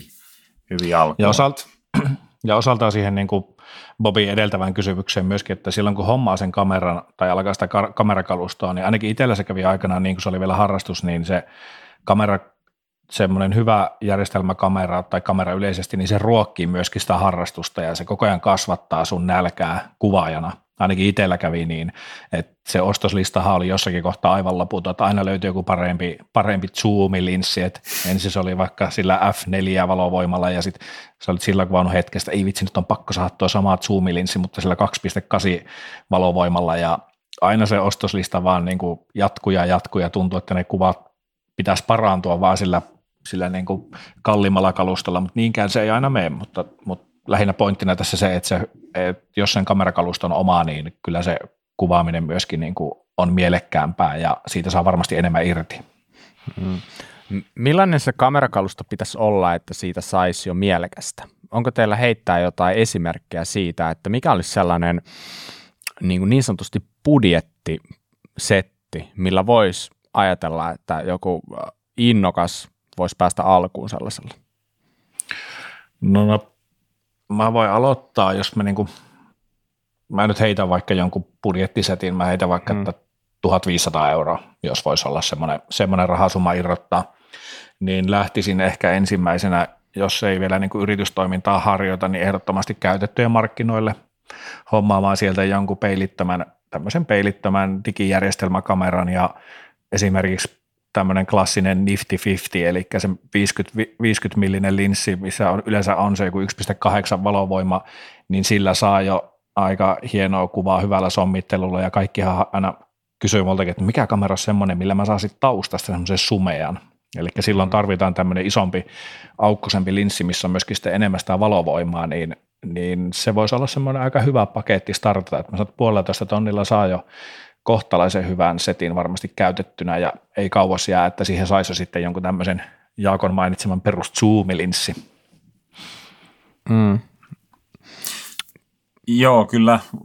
Tässä on sinänsä valintojahan niin paljon, että tuon nykypäivänä niin oikeastaan huonoa kameraa on vaikea etsiä, että kameran rungosta se on sanotaan, että hyvän kuvan tekeminen harvemmin jää nykypäivänä kiinni. Itse varsinkin puhutaan niin tämmöistä, tämmöistä tuota, juurikin action-kuvaamista, pyöräilykuvaamista, niin kyllä mä ainakin ominaisuuspuolella etsimään sitä rungosta, että löytyisi sen verran, että siinä olisi Ja ainakin se, ainakin se viisi kuvaa sekunnissa olisi hyvä vähintään saada otettua sillä, että se helpottaa sitä tarkan kuvan ottamista tai jonkun, jonkun tietyn hetken tallentamista jostain tietystä mutkasta tai muuta. Että vähintään se viisi kuvaa sekunnissa, jos saat, mikä on yleensä kyllä aika perusominaisuus. Tuntuu, että ehkä kymmenen kuvaa sekunnissa alkaa nykyään olemaan uudemmissa kameroissa aika perusominaisuus jo, että ne ottaa hyvinkin, hyvinkin nopeita, nopeita tuota, sarjakuvauksia, että pystyy tekemään kameroilla. Ja tuota, siihen myös sitten ehkä kiinnittäisi huomiota myös sitten kameran niin automaattitarkennusominaisuuksiin, että kuinka hyvin, kuinka hyvin tuota tarkennus pysyy matkassa. Että esimerkiksi jos mä nyt tästä minun, minun tuota, puolueellista mainosta voisin puhua Sony, Sony rungosta vaikka tai vähän budjettimallimpaa, että jos tehdään sitä täyskennon, täyskennon puolta, niin jos miettii sitä A kuusituhatta-sarjaa, niin sittenhän taitaa olla A kuusi kolme nolla nolla, neljä nolla nolla ja viisi nolla nolla mallit. Sitä, se A kuusi tuhatta perusmalleita ei tarvitse enää olla tekemässä, mutta mun mielestä ne on kuitenkin kolmesataa ja neljäsataa mallit, niitä sataa saada jo, on nämä alle tonnin runkoja varmaan käytettynä, kun mä lähtisin niitä myös etsimään, niin saat aika edukkaasti, ja sitten niihin, niihin sitten joku tuota, juurikin joku nifty-fifty linssi saattaisi löytyä ehkä edullisesti käytettynä, jos ei löydy, niin niihin voisi myös ostaa jonkun, jonkun tuota, ihan perus, perus tommosen kahdeksantoista sata viisi F neljä zoomiputken kaveriksi, mikä on kyllä tosi hyvä linssi. Ja se toimii myös videoon sitten, jos haluaa videota ottaa, toimii videoon myös tosi mukavasti tämä linssi. Sen voisi kuvitella jollakin runkovaihtoehdolla saavan kyllä siihen tuhatviisisataa varmaan allekin tämmöiset ihan, varsinkin jos käytettynä löytää. Että, että tuota, ja sitten jos puhutaan täyskennon puolesta, ja täyskennolla tarkoitan, että siinä on isompi kenno, enemmän sumeutta takaa taustaa sitten tällä, sehän, sehän se on tärkeää, niin tuota, ja auttaa se myös ehkä hämäräkuvaamissa jonkun verran, että jotain positiivista siinä muutakin on, että sumea, sume, sumean taustan lisäksi, niin, tuota, niin, niin kyllähän sillä saa se, tuota, niin kuin Sonyllakin on tämä A seitsemän C-kamera, mikä itselläkin on myös käytössä, niin sehän on semmoinen niin sanottu kompakti täyskennokamera, mikä on ihan kätevä, kätevä runko sinänsä, että tuota, se on hyvinkin, hyvinkin pieni kamera kantaa matkassa, että tietenkin siihen täyskennossa sitten taas täytyy muistaa se, että että fysi- fysi- fysiikan takia niin se linssien koko ei, ei ole kovin pieni, jos varsinkin jos valvoimasta linssiä haluaa, että se myös mitä isompi kennon se vaikuttaa siihen, että jos kennosta täyden, täyden tehon sitten isosta kennosta irti, niin sitä vaatii myös vähän isompi kokosta, fyysisesti isompi kokosta linssiä myös sitten, varsinkin jos halutaan tuommoista niistä valovoimasta linssiä siihen hommata, että, että siinä on, mutta se taitaa kuitenkin, jos varsinkin uutta runkoa, niin A seitsemän C-kamera, niin sekin on taitaa jossain kahden tonnin pinnassa olla, mutta kyllä niinkin käytettynä löytyy ja sitten A seitsemän kolme runkoa, mikä on muutaman vuoden vanha runko, mutta taitaa vieläkin myydä uutena sitä runkoa, niin sitähän saa varmasti alle reilustelle kahden tonnin uutena ja käytettynä varmaan tuhanteen, tuhanteen viidensataa varmaan löytyy sitä, sitä runkoa, jos haluaa niin täyskennomarkkinoille, täyskennomarkkinoille mm. lähteä. Sehän on todella suosittu malli ollut kyllä niin ihmisten keskuudessa. Mitä mieltä sä oot näistä paljon puhuttu, paljon puhutusta markkinointipikseleistä, eli megapikseleistä ja kuvanvakaajasta. Tekeekö niillä mitään tämmöisessä fillarikuvauksessa? Öö, no tietysti tapauksessa tekee. Että kyllähän niin megapikselit on siitä mukavia, että tuota, laitetaan tarvilla niin pitkä zoomi matkassa siellä, jos haluat, jos haluat tiukemman kuvaa. tai että sulla, jos sulla on vaikka se neljäkymmentäkaksi megapikseliä kamerassa, niin sulla on sitten, ja siinä kohtuullinen linssi, mikä pystyy hyödyntämään tämän neljäkymmentäkaksi megapikseliä, että se tulee tarkka, tarkasti tulee joka pikseli käytettyä sitten siihen tallennettua sinne tuota muistikortille, niin sä pystyt sitten kroppaamaan sitä, ja sulla on siltikin vielä niin todella korkealaatuinen high-res-kuva siitä tuossa, vaikka viisikymmentä prosenttia otat kroppia sisään siinä, jos on silti niin todella hyvin pikseleitä vielä käytössä, että, että se niin megapikseleissä on, mutta kyllä mä itse olen nähnyt, että tuommoinen kaksikymmentäneljä megapikseliä on aika, aika hyvä, hyvä mun mielestä, niin että sitä pystyy kuitenkin kroppaamaan vielä, ja sitten se ei kuitenkaan täytä sitä kovaa levyä ihan hirveän nopeasti, että tuota, sillä on mukava, mukava myös työskennellä semmoisten tiedostojen kanssa. Mitä tota... Jos puhutaan vielä vähän siitä sun kalustosta, niin minkälainen kalusto sulla itsellä kulkee mukana, jos sä lähdet nyt vaikka niiden kavereiden kanssa fillaroimaan ja, ja, ja pakkaat todennäköisesti kameran repuselkään, niin mitä siellä sun repusta, mitä sun repusta löytyy? Öö, mulla varmaan on yleisesti ottaen aika paljon nykyään ollut A yhdeksän runko, Sony A yhdeksän runko ja sitten siinä, jos oikein vähän kevyempää settiä haluan etsiä, niin siinä on varmaan kolmekymmentäviisi millimetriä linssi pelkästään matkassa. Tai sitten jos haluan, tuota, no kevyys on siltikin, jos mä otan vaikka kaksikymmentäneljä sataviisi millisen linssin, niin sekin on myös aika kevyt setti, äf neljä linssi. Että tuota, ja sitten A seitsemän kahdeksan, niin kuin minä sanoin toi aikaisemmin, mikä on alle vuoden ollut se runko, niin sitä myös tulee, tulee käytettyä sitten. Se otettua matkaa myös useasti, että se, siihen myös joku kolmekymmentäviisi millinen linssi, niin se on hyvinkin kompakti setti sitten, setti sitten kantaa matkassa, että, että tuota, vähän riippuu, että mihin on menossa myös, että jos tiedät joku semmoinen polku, polku, missä voisi vähän sitä zoomia hyödyntää, niin sitten ehkä ottaa semmoisen putken, missä on sitten se mahdollisuus saada sitä tele, telepäällä sitä kuvaa myös, mutta tuota, sitten yle, yleisesti semmoinen snapshot, snapshot setti, jos haluaa ottaa matkaa, niin vaikka A seitsemän C, kameraa siihen kolmekymmentäviisi millinen yksi pilkku kahdeksan linssi kärkeen tai sitten kaksi pilkku kahdeksan linssi kärkeen, niin saa vielä kompaktimman setin sitten matkaa. Ei nyt taskuun mahu, mutta reppuun menee tosi kätevästi. Ihan tuollaisen normaali, normaali ajon reppuun menee niin huomaamatta sitten semmoinen kamera ja linssi sitten jo. Ja saa, saa niin hyvälaatuisia kuvia, että, että tuota, pystyy käyttämään mihin vaan. Vaikka mites myös löytyy, lö, löytyy, löytyykö sulla tämmöinen drooni? Eli no, ei sulla mitään droneja ole niin kuvauskoptereina tai ootko, ootko käyttänyt niitä pyöräilykuvauksessa? Mm, en ole stillikuvauksiin käyttänyt että tuota, pyöräilyssä. Että tuota, mä mietin, että onko mä, mä en ole pyöräilyä itse asiassa, mä en ole pyöräilyä itse asiassa ihan, mä oikeastaan pyöräilyä hirveänä myös, oikeastaan videolle myös pyöräilyä oikeastaan kuvannut. Pyöräilypuoli on oikeastaan siinä ollut, se on kyllä stillipuolella ehkä itsellä ollut enemmän, että, että tuota, stilliä kun on lähinnä pyöräilystä, että tuota, siinä ei tullut droneja oikeastaan käytettyä käyttää. Muissa, muissa kuvausaloissa, niin kuin tal- talvipuolen hommissa tulee droneja käyttöistä video, videohommissa aika paljon, mutta tuota, ei ole tullut stillipuolella aika vähän, vähän tulee käytettyä droneja. Hmm. No hei, sä kuvat Sonylla. Jere, millä sä kuvat? Mä kuvan kanssa Sonylla. Okei. Okay. No hei. Täytyy, tai siis sanotaan, että on, on mulla muitakin kameroita. Että mähän itse asiassa aika paljon kuvaan myöskin filmille, että mulla on varmaan... mitä mä heittäisin, kaksikymmentäviisi filmikameraa, että mä kuvaan kaikki omat prokikset monesti filmille ja sitten on semmoinen leikan, leikan digikamera sitten tämmöisiin omiin prokiksiin, mutta pääasiassa niin kuin maksulliset keikat tai tuunikeikat, niin mä kuvaan myöskin Sonyn laitteistolla. No niin, ja siis tietenkin maailma on täynnä kaikkia isoja merkkejä, on Canoni, Nikoni, Fuji ja mitä, mitä vaan, niin onko siinä, mitä eroja näillä merkeillä on? Minkä takia te kuvaatte Sonylla, miksi te ette kuvaa vaikka Nikonilla tai Canonilla? Mun mielestä nämä kameramerkit ominaisuuksilta on tullut koko ajan enemmän enemmän, enemmän samaan nippuun.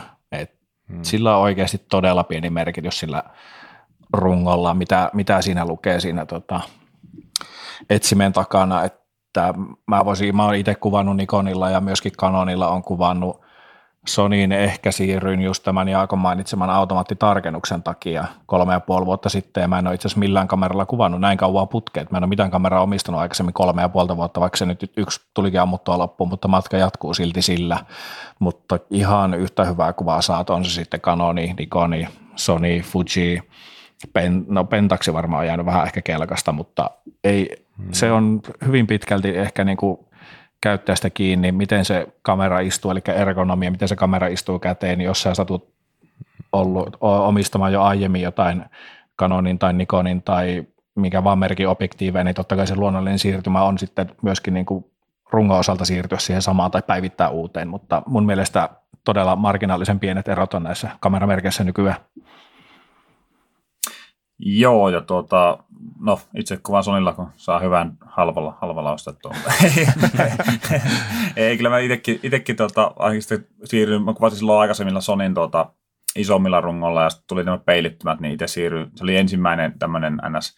Automaattitarkennuksella toimiva tuota, peilitön täysikennoinen kamera. Tykkäsin täysikennoisen kameran äh, luukista silloin, ja tykkään vieläkin kyllä, että tuota, niin silloin siirryin sitten tähän ää, peilittömän järjestelmään silloin kaksituhattaneljätoista vai viisitoista, kun se tuli toi A seitsemän ensimmäinen vuosi silloin, niin tuota, siirryin sitten siihen järjestelmään, ja se oli niin kuin Sony oli silloin pitkään siinä niin kuin peilittömässä täyskennossa, se vähän niin kuin veti, veti porukkaa niin kuin siihen puoleen, ja ehkä sen myötä myös ajo, ajo ehkä pienen murrokseen koko kamera, kamera niin kuin teknise, tekniseltä puolelta niin kuin kamera, kamera tuota, industrin, miten sanotaan hienosti suomeksi, niin että se hyvinkin paljon jäänyt nämä perinteiset, perinteiset D S L R-kamerat vähän taka-alalle nykypäivänä jo, että peilittömät alkaa olla se, alkaa olla se normi, normi näissä kuva, kuvaajilla käytössä, ja tuota, on toki, on toki siinä pysynytkin, pysynytkin ihan, Ja voin sanoa, että ihan senkin takia, että siinä on, on niin itselle, itselle sopivat ominaisuudet, ja varmasti niin kuin Jerekin sanoi, niin muut merkit, Nikonit ja Canonit ja muut on ottanut kyllä niin kuin nämä ero, eroja kiinni, ja varmaan niin kuin uusimmissa vehkeissä niin ei varmaan juuri, juuri niin kuin Ero, eroja huomaa, että tuota, millä, millä sitten kuvaa, että millä, et, et voi sanoa, että jos on kolme kuvaa, että millä, millä ne on otettu, ja myös sitten varmaan kuvaustilanteessa niin auton tarkennuksessa muut varmaan alkaa olla aika lähellä, lähellä toisiaan sitten myös, mutta ehkä Sonissa myös itsellä viehättää, voi sanoa, että siinä on, on sitten taas, jos näin muihin verrataan, niin tähän peilittömään, peilittömään tuota järjestelmään, niin siinä on ehkä eniten myös sitten tällä hetkellä ainakin vielä niin myös linssivaihtoehtoja olemassa, että siinä pystyt ostamaan, ei tarjoa ostamaan välttämättä Sony linssiä, että siinä on myös muilta valmistajilta todella paljon linssiä, että Canonilla ja Nikonilla ei ole ehkä samanlaista linssikatalogia vielä taustalla, ja sitten ei ole näitä niin sanottu third party manufacturers, että ei ole näitä muiden, muiden valmistajien linssiä samalla saatavilla sille, sille tietylle mountille, eli tälle kiinnitykselle. Mm. Niin, ja, ja Canon ja Nikon, ehkä niillä on niin hurja linssiskaala niissä, niin heidän tähän niin kuin peililliseen järjestelmään, että ne tulee pikkusen perässä näiden peilittömien kanssa, mitä tulee tuohon objektiivivalikoimaan. Mm, ehdottomasti. Tuossa tota, tulikin aika hyvin käytyä noita juttuja läpi, mutta mua ehkä kiinnostaa vielä vähän se sellainen tietynlainen vastakkainasettelu, että runko vastaan objektiivi, niin miten te itse koette, kumpi on tärkeämpi, kumpaa kannattaa ehkä sijoittaa rahaa ja näin poispäin? Miten sitä sanotaan? Mene naimisiin linssien kanssa ja deittaile runkoja, eikö sitä näin sanota? Vapaasti suomennettuna, vapaasti suomennettuna. Että tuota, että kyllähän niin yleensä, yleensä tuota, varsinkin nykypäivänä vielä enemmän, enemmissä määrin teknologia kehittyy niin nopeasti, että ne on runko, runko ja teknologia päivitty niin nopeasti, että tuota, kyllä mä niin lähtisin siihen linssipuoleen panostaa ja sitten sen myötä sitten vahvemmin ja sitten sen mukaan sitten päivitellä, päivitellä runkoja, että kyllä mä niin linssit pitäisin tärkeämmässä osassa ehkä, ehkä kuin ne rungot itsessään. Että tuota. Joo, kyllä mä oon samaa mieltä ja myöskin sen verran sanottava, että vaikka se tuntuu tosi isolta se, mitä tuommoinen seitsemänkymmentäkaksi sata, se pyörii siellä jossain kahden tonnin, kahden puolen tonnin hintaluokassa, niin ne pitää myöskin tuo linssitavara ihan järkyttävän hyvin arvonsa. Eli jos sä siitä linssistä haluat eroon pari vuoden päästä, niin ei, et sä siitä ihan hirveästi kuokkaa ota, että sä voit pitää sitä mm. ikään kuin halpana vuokralinssinä, jos sun tarvii siitä eroon päästä. Et kamerat tietty, ne, niiden tekniikka vanhenee ja sieltä tulee uusia kameroita, niin niiden arvo ei pidä niin hyvin. Et kannattaa nimenomaan, jos niin kuin Jaakko sanoi, että deittaile niitä runkoja niin sanotusti, että niitä mm. vaan vaihtoo ja swippailet oikealle sitten uusien, uusien mallien myötä. Just näin. Ja kun sä kuvaat, niin joka kerta kun sä otat kuvan, niin sul, suljin käy kamerassa. Se kuluu. Mutta objektiivissähän ei tällaista mitään sen sortin mekaniikkaa ole. Eli toisin sanoen, sun voi olla ihan hyvin vaikka oikeasti se miljoona ruutuun kuvattu objektiivi, joka on edelleen yhtä arvokas kuin puolet vähemmän kuvattu. Kun taas sitten rungoissa, no okei, tuollaisella laukaisumäärällähän ne on jo mennyt vaihtoon monta kertaa, että se on varmaan noissa pro-rungoissa se on se about reilu kaksisataatuhatta varmaan se sellainen normaali sulkimen elinikä, niin se vaan siinä vaiheessa, kun sulla alkaa olla niin sanotusti luku täynnä, niin valitettavasti se sun rungon arvo suorastaan romahtaa. Eli näin ollen ehdottomasti niin sijoita putkiin, ja koska se runkoja tulee ja menee, jos näin voi sanoa, vai ootteko yhtään saman linjalla? Ky- kyllä mä samaa mieltä olen. Ja sitten just niihin putkiin, kun sijoitat, niin kyllä niitä myöskin kannattaa varjella hyvin. Totta kai sitä runkoakin kannattaa, ja yhtenä just vinkkinä, kun oot kuvaamassa tuolla jossain poluilla ja hiekka lentää, niin on varovainen, kun vaihdat niitä linssejä, että sinne ei mene hiekkaa tai pölyä sinne, sinne sensorille, varsinkin nykyään näissä peili, peilittömissä, kun se sensori on siellä aika paljaana, että ei ole, ei ole peiliä, peiliä suliverhot siinä edessä, niin kannattaa niistä, niistä kamoista oikeasti pitää huoltakin. Hmm. Joo, kyllä. Samalla linjalla on kyllä. Tuota, itsellä on se hyvä paljon Sony-kameroissa, A yhdeksässä, että siinä on tämä rakennettu se koko runko oikeastaan niin sanottu elektronisen sulkimen mukaan, että sehän ei oikeastaan käytä, itse tulee kuvattua elektronisen sulkimella varmaan se yhdeksänkymmentäyhdeksän prosenttia sillä kameralla, että siinä ei sulji hirveänä kulu siinä kamerassa itsellä, että hmm. tuota, elektroninen sulji on tavallaan tekee, tekee sen työn siinä sen puolesta. Aivan. Hei, nyt ollaan paljon puhuttu näistä zoomiputkista, ja jonkin verran teillä vilahteli ne kiinteät objektiivit siellä kans jutuissa, niin mikä näissä on se merkittävä ero ja selviäksä fillarikuvauksessa pelkillä näillä niin kuin kiinteillä objektiiveilla, eli näissä, jos on vaan joku tietty polttoväli käytössä, niin mitä sä, Jaakko, oot mieltä? Selviäisikö kiinteillä objektiiveilla? Selviä. Helposti selviä. Että tuota, ei se, ei se, täytyy myös muistaa, että ei niin kuin linssit määritä sitä kuvaamista oikeastaan, koska kyllä sä aina pystyt melkein millä vaan linssillä saamaan, niin kuin, et sä nyt kaikkia kuvia saa, mutta jonkinlaisen kuvan oikeastaan mm. mistä vaan spotista. Että sitten se on, tullaan tähän sommitelmaan sitten, miten sä haluat sen sommitella.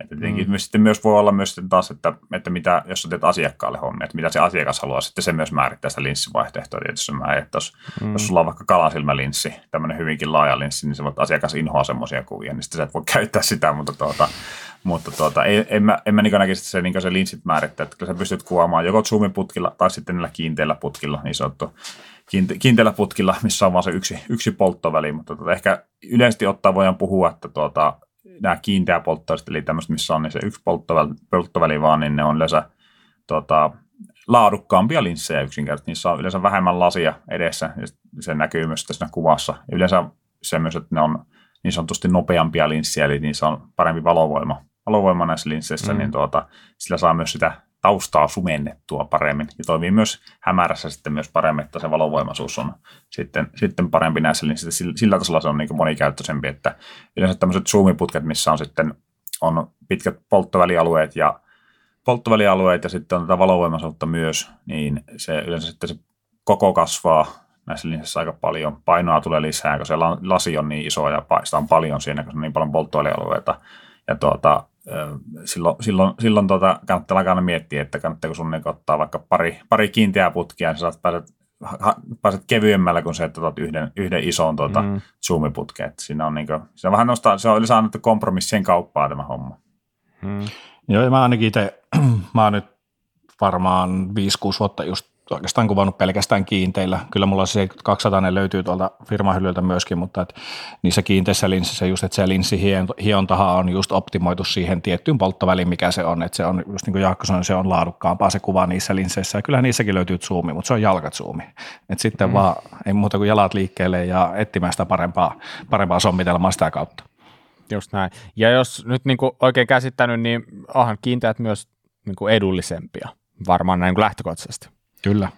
Joo, siis lähtökohtaisesti, jos puhutaan juuri tästä valovoimaisesta, jos olet valovoimaisen zoomin, mikä on vaikka niin sanottu kaksi pilkku kahdeksan aukolla oleva, semmoinen niin sanottu peruszoomi, niin kyllä ne alkaa olemaan siellä kahden tonnin hujakoilla, jos varsinkin brändi, brändilinssistä puhutaan, että voit niin varmaan Tamronilta, joka on tämmöinen kolmannen osapuolen valmistaja, niin ne, ne, ne, tuota, ni, niiltä voi olla aika edukkaastikin sitten saattavisia valovoimaisia zoomiputkia, mutta tuota, yleisesti ottaen niin kyllä ne on aika, aika tyyriitä on sitten tämmöiset valovoimaiset laadukkaat zoomiputket, sillä, sillä on niin myös edukkaampi vaihtoehto on ostaa vaikka muutama, muutama kiinteä objektiivi, mikä on sitten kuitenkin yleensä laadukkaampia, Kuvala, kuvalaadullisesti laadukkaampia ja sitten myös tota, halvempia ja kevyempiä repuussa. Mutta tietenkään siinä ei ole kaikkia polttovälialueita. Mutta, ja niin kuin tuossa Jere sanoikin tuosta jalkazoomista, niin kyllä itse olen huomannut siinä, että itsekin tosi paljon käytän, käytän tuota kiinteitä objektiiveja, että se myös omalta osaltaan myös voi sanoa, että yleensä ottaen niin kuvat, mitä otetaan kiinteällä objektiivilla, niin on niin sommitelmaltaan parempia. Koska siinä ei ole sitä, kun sä oot zoomiputkilla, sä menet hyvinkin monesti alitaisesti vähän laiskaksi sen suhteen.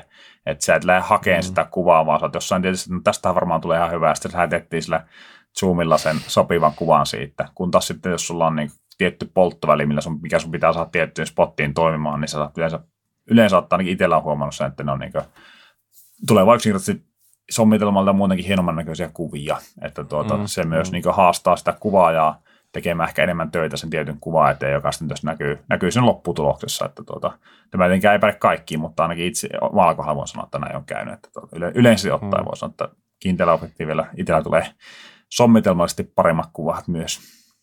Just näin.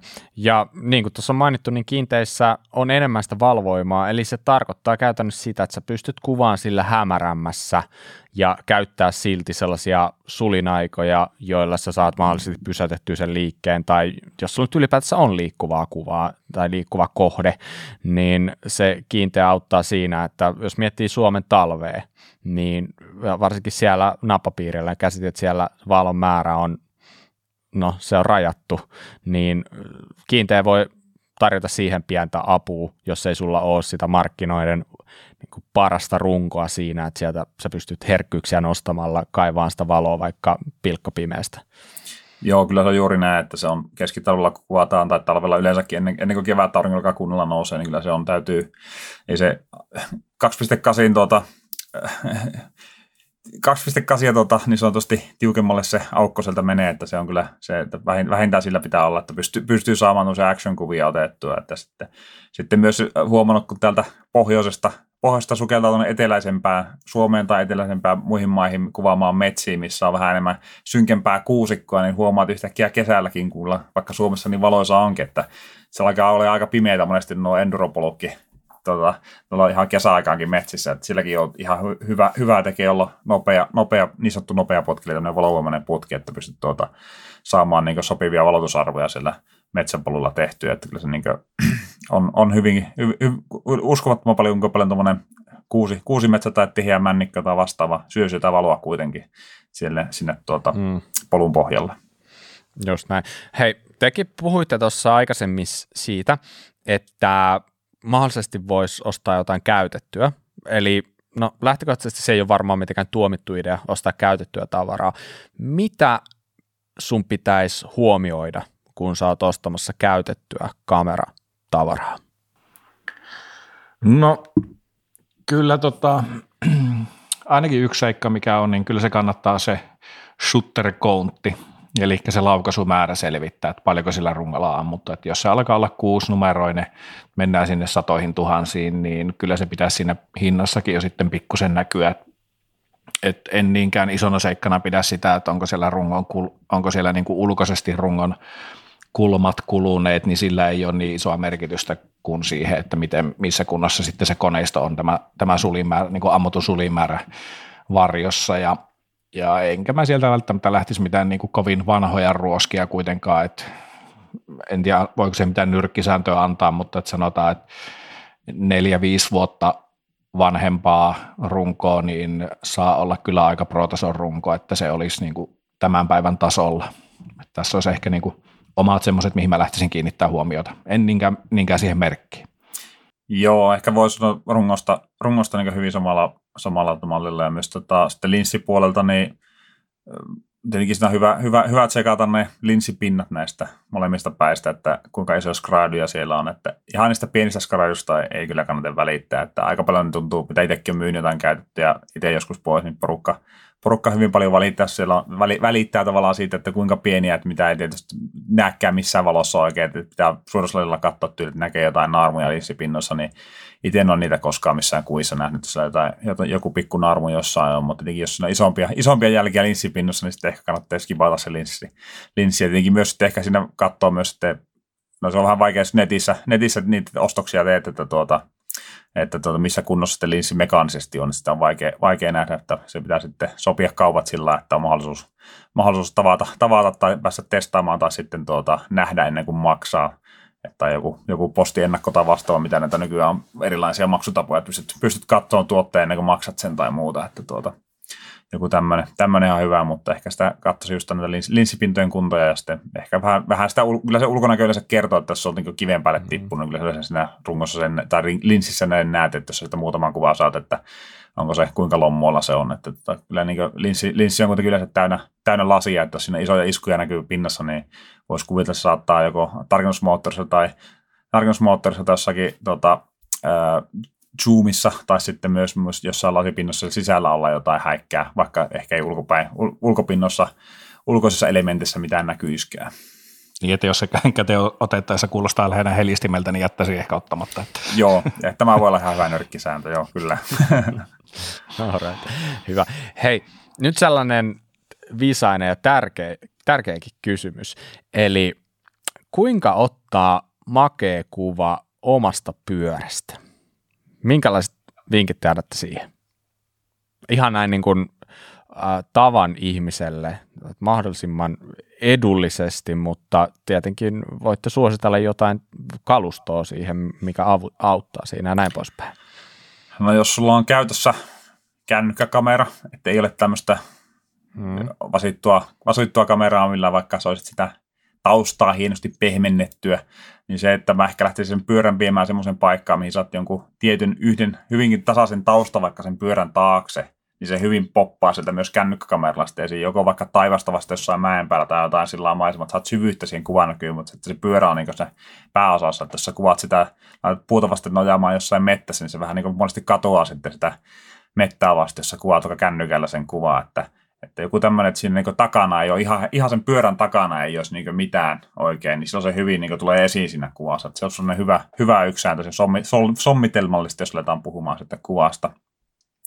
Ja tuota, tietenkin voisi tähän, jos ei ole mitään kummempia va, eri, eri, erityisiä valoja, niin ehtiisi ehkä katsoa jotain paikkaa, vaikka jos ollaan mettässä, vaikka pol, olet polkemassa sen polulle ja katsot, että sitä makeasti vaikka siivi löytyy auringonvalo oksiston läpi polulle, niin sitten etsii semmoisen paikan, mihin vaikka aurinko paistaa sille polulle ja tökkään pyörän siihen kohtaan pystyyn, mihin se aurinko osuu ja isken siihen sen pyörän pystyyn ja otan siitä kuvaa, niin se ihan hienosti poppaa. Poppaa yleensä se pyörä sieltä sitten esiin siinä auringon, auringonvalossa ja ympärillä on, ympärillä on varjoa, niin jotain, jotain tämmöistä voisi lähteä lähteä hakemaan. Ehkä sama myös toimii, jos on katuvalo, niin katuvalon alle tai johonkin tällä, että se niin semmoiseen tulee niin selkeästi esiin, mitä kuvataan, eikä se vaan niin sinne, sinne tuota, seko, sekoutus siihen taustaan se pyörä.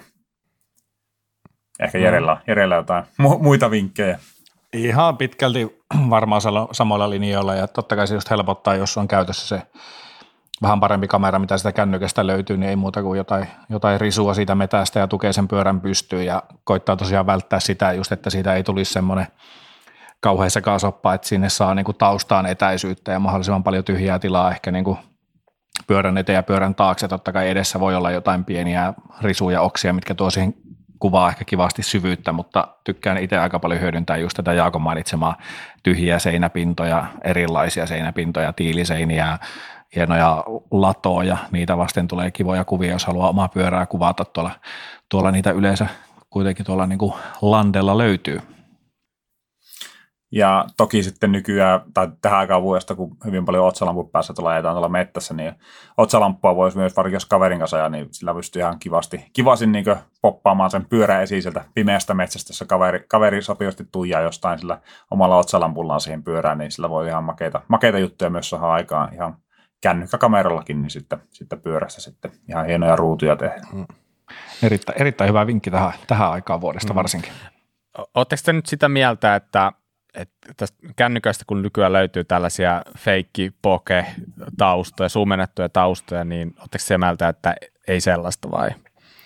No ainakin tuota iPhoneissa on mun mielestä aika hyvä se, puhutaan tämmöistä portrettimoodista, mikä siitä löytyy, niin siinähän on vielä säädettävissä ikään kuin tämä aukko. Täysin digitaalisestihan sen tausta sinne plurraa, mutta että sähän saat siitä sitä aukkoa ikään kuin pienennettyä, eli sitä aukkolukua suurennettua, niin se hyvin havainnollistaa myöskin sen, että mitä se kamerassa se hyvä valovoima tarkoittaa ja se suurempi aukko, niin olen itse ainakin käyttänyt sitä jossain kuvissa, että en mä sitä ihan täysin niin kuin heti ole lynkkaamassa ainakaan.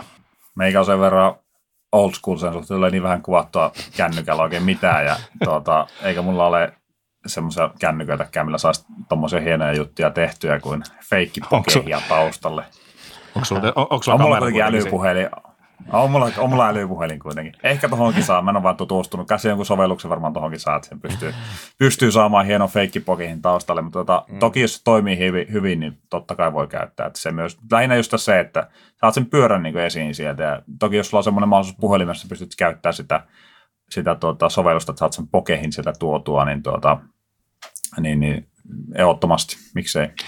Ja vielä tuli yksi vinkki kanssa mieleen tuohon pyörän kuvaamiseen, että varsinkin jos sillä kännykällä niitä kuvia ottaa, niin pyrkiä ottamaan se kuva siitä niin kuin pyörän tasosta, eli se ei ihan sitä ihmisten silmistä, niin kuin meidän silmien tasosta, että mehän nähdään niin kuin lähes kaikki asiat, itse näen jostain sata seitsemänkymmentäseitsemän sentin korkeudelta, niin mennään vähän kyykkyyn ja yrittää ottaa se kuva kohti suoraan, että ne renkaat näyttää oikeasti, että kiekot näyttää pyöreiltä, eikä niin, että ne jotenkin alkaa muotoutumaan hassusti. Totta kai semmoistakin voi käyttää niin kuin tehokeinona, mutta, mutta pikkusen, pikkusen mennä kyykkyyn ja nähdä sen verran vaivaa, mm. että se pyörä näyttää siltä, miltä se näyttää oikeastikin. Mm, just näin. Ja tuosta feikkipokehista vielä sen verran, niin, niin äh, joo, varmaan toimii ihan hyvin. Kannattaa olla kumminkin aina vähän tarkkana. Sitten pyörä on aika vaikea kohde tuollaisille kameroille ymmärtää. Siinä on paljon kaikkia pinnoja ja kaikkia tällaisia, niin sitten se voi olla, että sun feikkipoke vähän niin kuin rikkoutuu niihin pinnoihin tai johonkin tällaisiin niin kuin sun vaijerin kuoriin tai vastaaviin, niin kannattaa, jos käytät sitä, niin kannattaa olla oikeasti tarkkana, ettei niin sanotusti jää housut nilkoissa, niin kuin, tota, niin, et, ettei tavallaan vähän niin kuin jää siitä niin sanotusti kiinni, vaikka eihän se nyt mitään väärää ole, mutta on se vähän hassun näköistä, jos sulla on nätti poke siinä taustalla, joka sitten yhtäkkiä rikkoutuukin jostain, niin kuin, sä huomaat, että se ei ole niin kuin luonnollisen näköinen. Kyllä, se, mutta mä veikkaan, että se, se softa taitaa olla just optimoitu yleensä just ihmisten kasvoihin tai mm. ihmisiin, että se, sen ihmisen hiusrajat ja muut se tunnistaa vielä ihan hyvin, mutta tosiaan pyörässä on niin paljon pieniä osia ja varsinkin just varmaan ne pinnat on semmoinen, mikä, mitkä se helpolla jo sitä sitten automaattisesti plurraa. Niin, just näin. No hei, jos te itse menette ottaa omasta pyörästä ne kuvat, saatte valita yhden objektiivin mukaan, minkä te valitsette ja miksi? Mä ottaisin varmaan ehkä kolmivitosen. Mä osaltaan kolmivitonen on kuitenkin aika, tai se on tämmöinen yleislaaja. Se on ehkä aika lähellä meidän näkökenttää, näkökentän niin kuin astekulmaa, mutta mä tykkään myöskin siihen kuvaan ottaa muutakin kuin sen pelkän pyörä. Että on ehkä kiva nähdä se ympäristö, missä se on, niin sen takia mä ottaisin varmaan, mä ottaisin varmaan se kolmivitosen. Joo, itsekin varmaan samalla linjalla, että kolmivitonen tai viisikymmentä milliä. Mulla on just pätkässä tuossa, niin kysykkä, että pyörän kuvaamiseen jonkun, vaan yleisesti ottaa joo, jostain yhden niissä. Joo, Py- ei kun nimenomaan tämän niin oman pyörän kuvaamiseen. Joo, kyllä mä ehkä, sen, ehkä silloin ottaisi oman pyörän kuvaamiseen joku viisikymmentä millinen, mikä on vähän, vähän tiukempi sitä kolmevitosta, niin sillä pystyy sitten läheltäkin ottaa, että ei tule sitten tyhjää kolmevitosta, jos se on todella hyvä ja kallis kolmevitonen, niin se tahtoo tehdä pientä vääristymää sitten, jos lähempää kuvaa, niin sitten tuota ehkä viisikymppinen pikkusen, pikkusen tuota, vähentää sitä mahdollista perspektiivivääristymää siinä kuvassa, niin ehkä viisikymmentä voisi olla semmoinen siihen, siihen ihan hyvä. Mm. Ja sillä myös saa sitten, jos vähän ottaa pari askelta taaksepäin, niin pystyy saamaan sitä, sitä ympäristöä myös kuvaa viisikymmentä millisellä, että se ei kuitenkaan liian tiukka vielä ole siihen. Hei, jos haluaa tehdä bisnestä fillarikuvauksella, niin millaiset säänsit meillä on siihen ylipäätänsä täällä Suomessa? No tota, omasta kokemusta ainakin voin sanoa, että suhteellisen hankalaa on Suomessa ehkä tehdä bisnestä, tai tuota, sitten mä tunnen ihan väärää porukkaa, mutta tuota, ää, ainakin tältä pohjasta käsin niin on aika, aika hankalaa, että, että tuota, en tiedä sitten mikä nykyään on tilanne noissa kisoissa, että, että on, taitaa olla niin kuin endurokisassakin joku vasittu kuvaa ja kuvaamassa stillikuvaa, että minkälaisilla, minkälaisilla li, liksoilla siellä ollaan kuvaamassa, en tiedä. Tiedän, mutta mm. tuota, pohjoisesta on niin aika hankala liikahtaa, koska suuri osa kuvauksista on siellä etelässä, monesti käy sitten budjetin päälle myös sen matkakulut sun muut, sitten sinne lähtee niitä kisakuvauksia toteuttamaan, mutta tuota, ja sitten äh, tavallaan aika rajallinen määrä on, on näitä tuota, erinäisiä välinevalmistajia tai muita Suomessa. Poleen nyt ehkä yksi kärkipää, mikä tulee mm. mieleen, mutta muita aika, aika vähän on, joita, joille voisi periaatteessa niitä kuvauksia toteuttaa, että Suunnolle. Suunnolle on tehnyt, tehnyt jonkin verran yhteistyökuvauksia, Konaa, Suuntojuttuja, että se on ihan mukava, että niitä on päässyt tekemään, mutta niin kuin, että siitä, siitä pelkästään Suomen sisällä sellaista bisnespistettä tehdä, niin aika, aika haastavaa on, että, mm. että tuota, kyllä se, niin kuin, jos haluaa niin kuin maastopyöräkuvausta tai vastaavaa tehdä, niin kyllä se varmaan täytyisi, täytyisi ulkomaille lähteä tai saada todella hyvät kontaktit todella isoihin brändeihin ja päästä niille oikeasti tekemään sitten tuota, vähän niin kuin in-house-tyyppisesti tekemään, että heiltä tulee paljon keikkaa sitten tekemään hommia tai kuvaamaan jotain, just jotain tuommoista E V S, E V S tuota, mm. ää, jonkun tiimiä, tiimikuvausta vastaavaa, että sitten se voisi olla niin kuin jollain tasolla ehkä kannattavaa hommaa, ehkä mahdollisesti talou- taloudellisesti, jos miettii tätä hommaa. Tuo, tietenkin, tietenkin se vaan riippuu, että jahan se, että paljonko on menot, että paljonko tarvitsee tuloja. Mm. on ja, var- ja varmaan just mitä tulee tähän niin kuin fillarikuvaamiseen, niin se on monelle se harrastus, intohimo, ja se lähtee sitä kautta, että sit jos sitä lähe, yrittä, niin kuin haluaisi lähteä kaupallistamaan, niin se on kuitenkin todennäköisesti alussa niin, että kuvataan jotain tapahtumaa vaikka ilmaiseksi tai on jonkun sortin pieniä korvauksia vastaan, ja sitten ehkä sen jälkeen aletaan neuvottelemaan mahdollisista rahallisista korvauksista, ja sama se pätee varmaan myöskin näihin valmistajiin, oli sitten kyseessä just Pole, Pässilä, mitä tämmöisiä suomalaisia on, niin Ot, ottaa kuvia ja rohkeasti ehkä lähtee lähestymään heitä vähän niin kuin, Jaakko, sä lähestyit Sonya aikana, niin eihän se tiedä, se ei paljon maksa, jos sä kirjoitat itse pienen esittelyn, laitat C V:n, sun parhaita kuvia sinne, niin mistä sitä koskaan tietää, jos se diili sattuisi natsaamaan ja siitä sattuisi saamaan sitä rahallista korvaustakin jossain vaiheessa. Joo, ja tuota, ehkä voi lisätä vielä sen verran tuossa, itse kuitenkin teen paljon myös talvikuvauksia, ja talvella kuvailen sitten niin ammattilaskijoiden kanssa, että niitä on suom- suomalaisiakin, suomalaisiakin ammattilaskijoita on, niin tuota, hehän kanssa niin pystyy tekemään Suomessa, Suomessa pistettä, mutta se niin hyvin profiloituu siihen sen, sen tavallaan sen urheilijan, urheilijan tavallaan sitten se oma bisnestä tekeminen, että teet, teet kuvaa urheilijasta, tavallaan teet kuvaa näillä reissulla näillä, tämän urheilijan niin yhteistyökumppaneille, niin sen kautta periaatteessa pystyt niin kuin, tekemään sitä bisnestä. Suomessa ehkä tällä hetkellä ei sen tason niin pyöräpuolen urheilijoita ehkä vielä ole, mm. että, että on, onko, tuleeko teillä mieleen ketään, joka voisi olla tämmöinen, että teillä olisi niin iso, iso, iso talli yhteistyökumppaneita, jotka tarvitsee markkinointikuvaa ja pystyisi, pystyisi niin markkinointibudjettia osoittaa, mutta ehkä tulevaisuudessa muutaman vuoden päästä meillä on todella lupaavia junnuja tuolla tälläkin hetkellä reena, reenaavat kovaa ja alkavat niin nostaa päätä ihan Eurooppa-kisoissakin, että tuota, voi muutaman vuoden päästä olla ihan tuota, Todella, todella kovia suomalaisiakin tekijöitä tuolla maailmalla, jolla on iso, iso kattaus sponsoreita taustalla, joka myös mahdollistaa sitten suomalaisten kuvaajien työskentely heidän kanssaan erinäisissä projekteissa.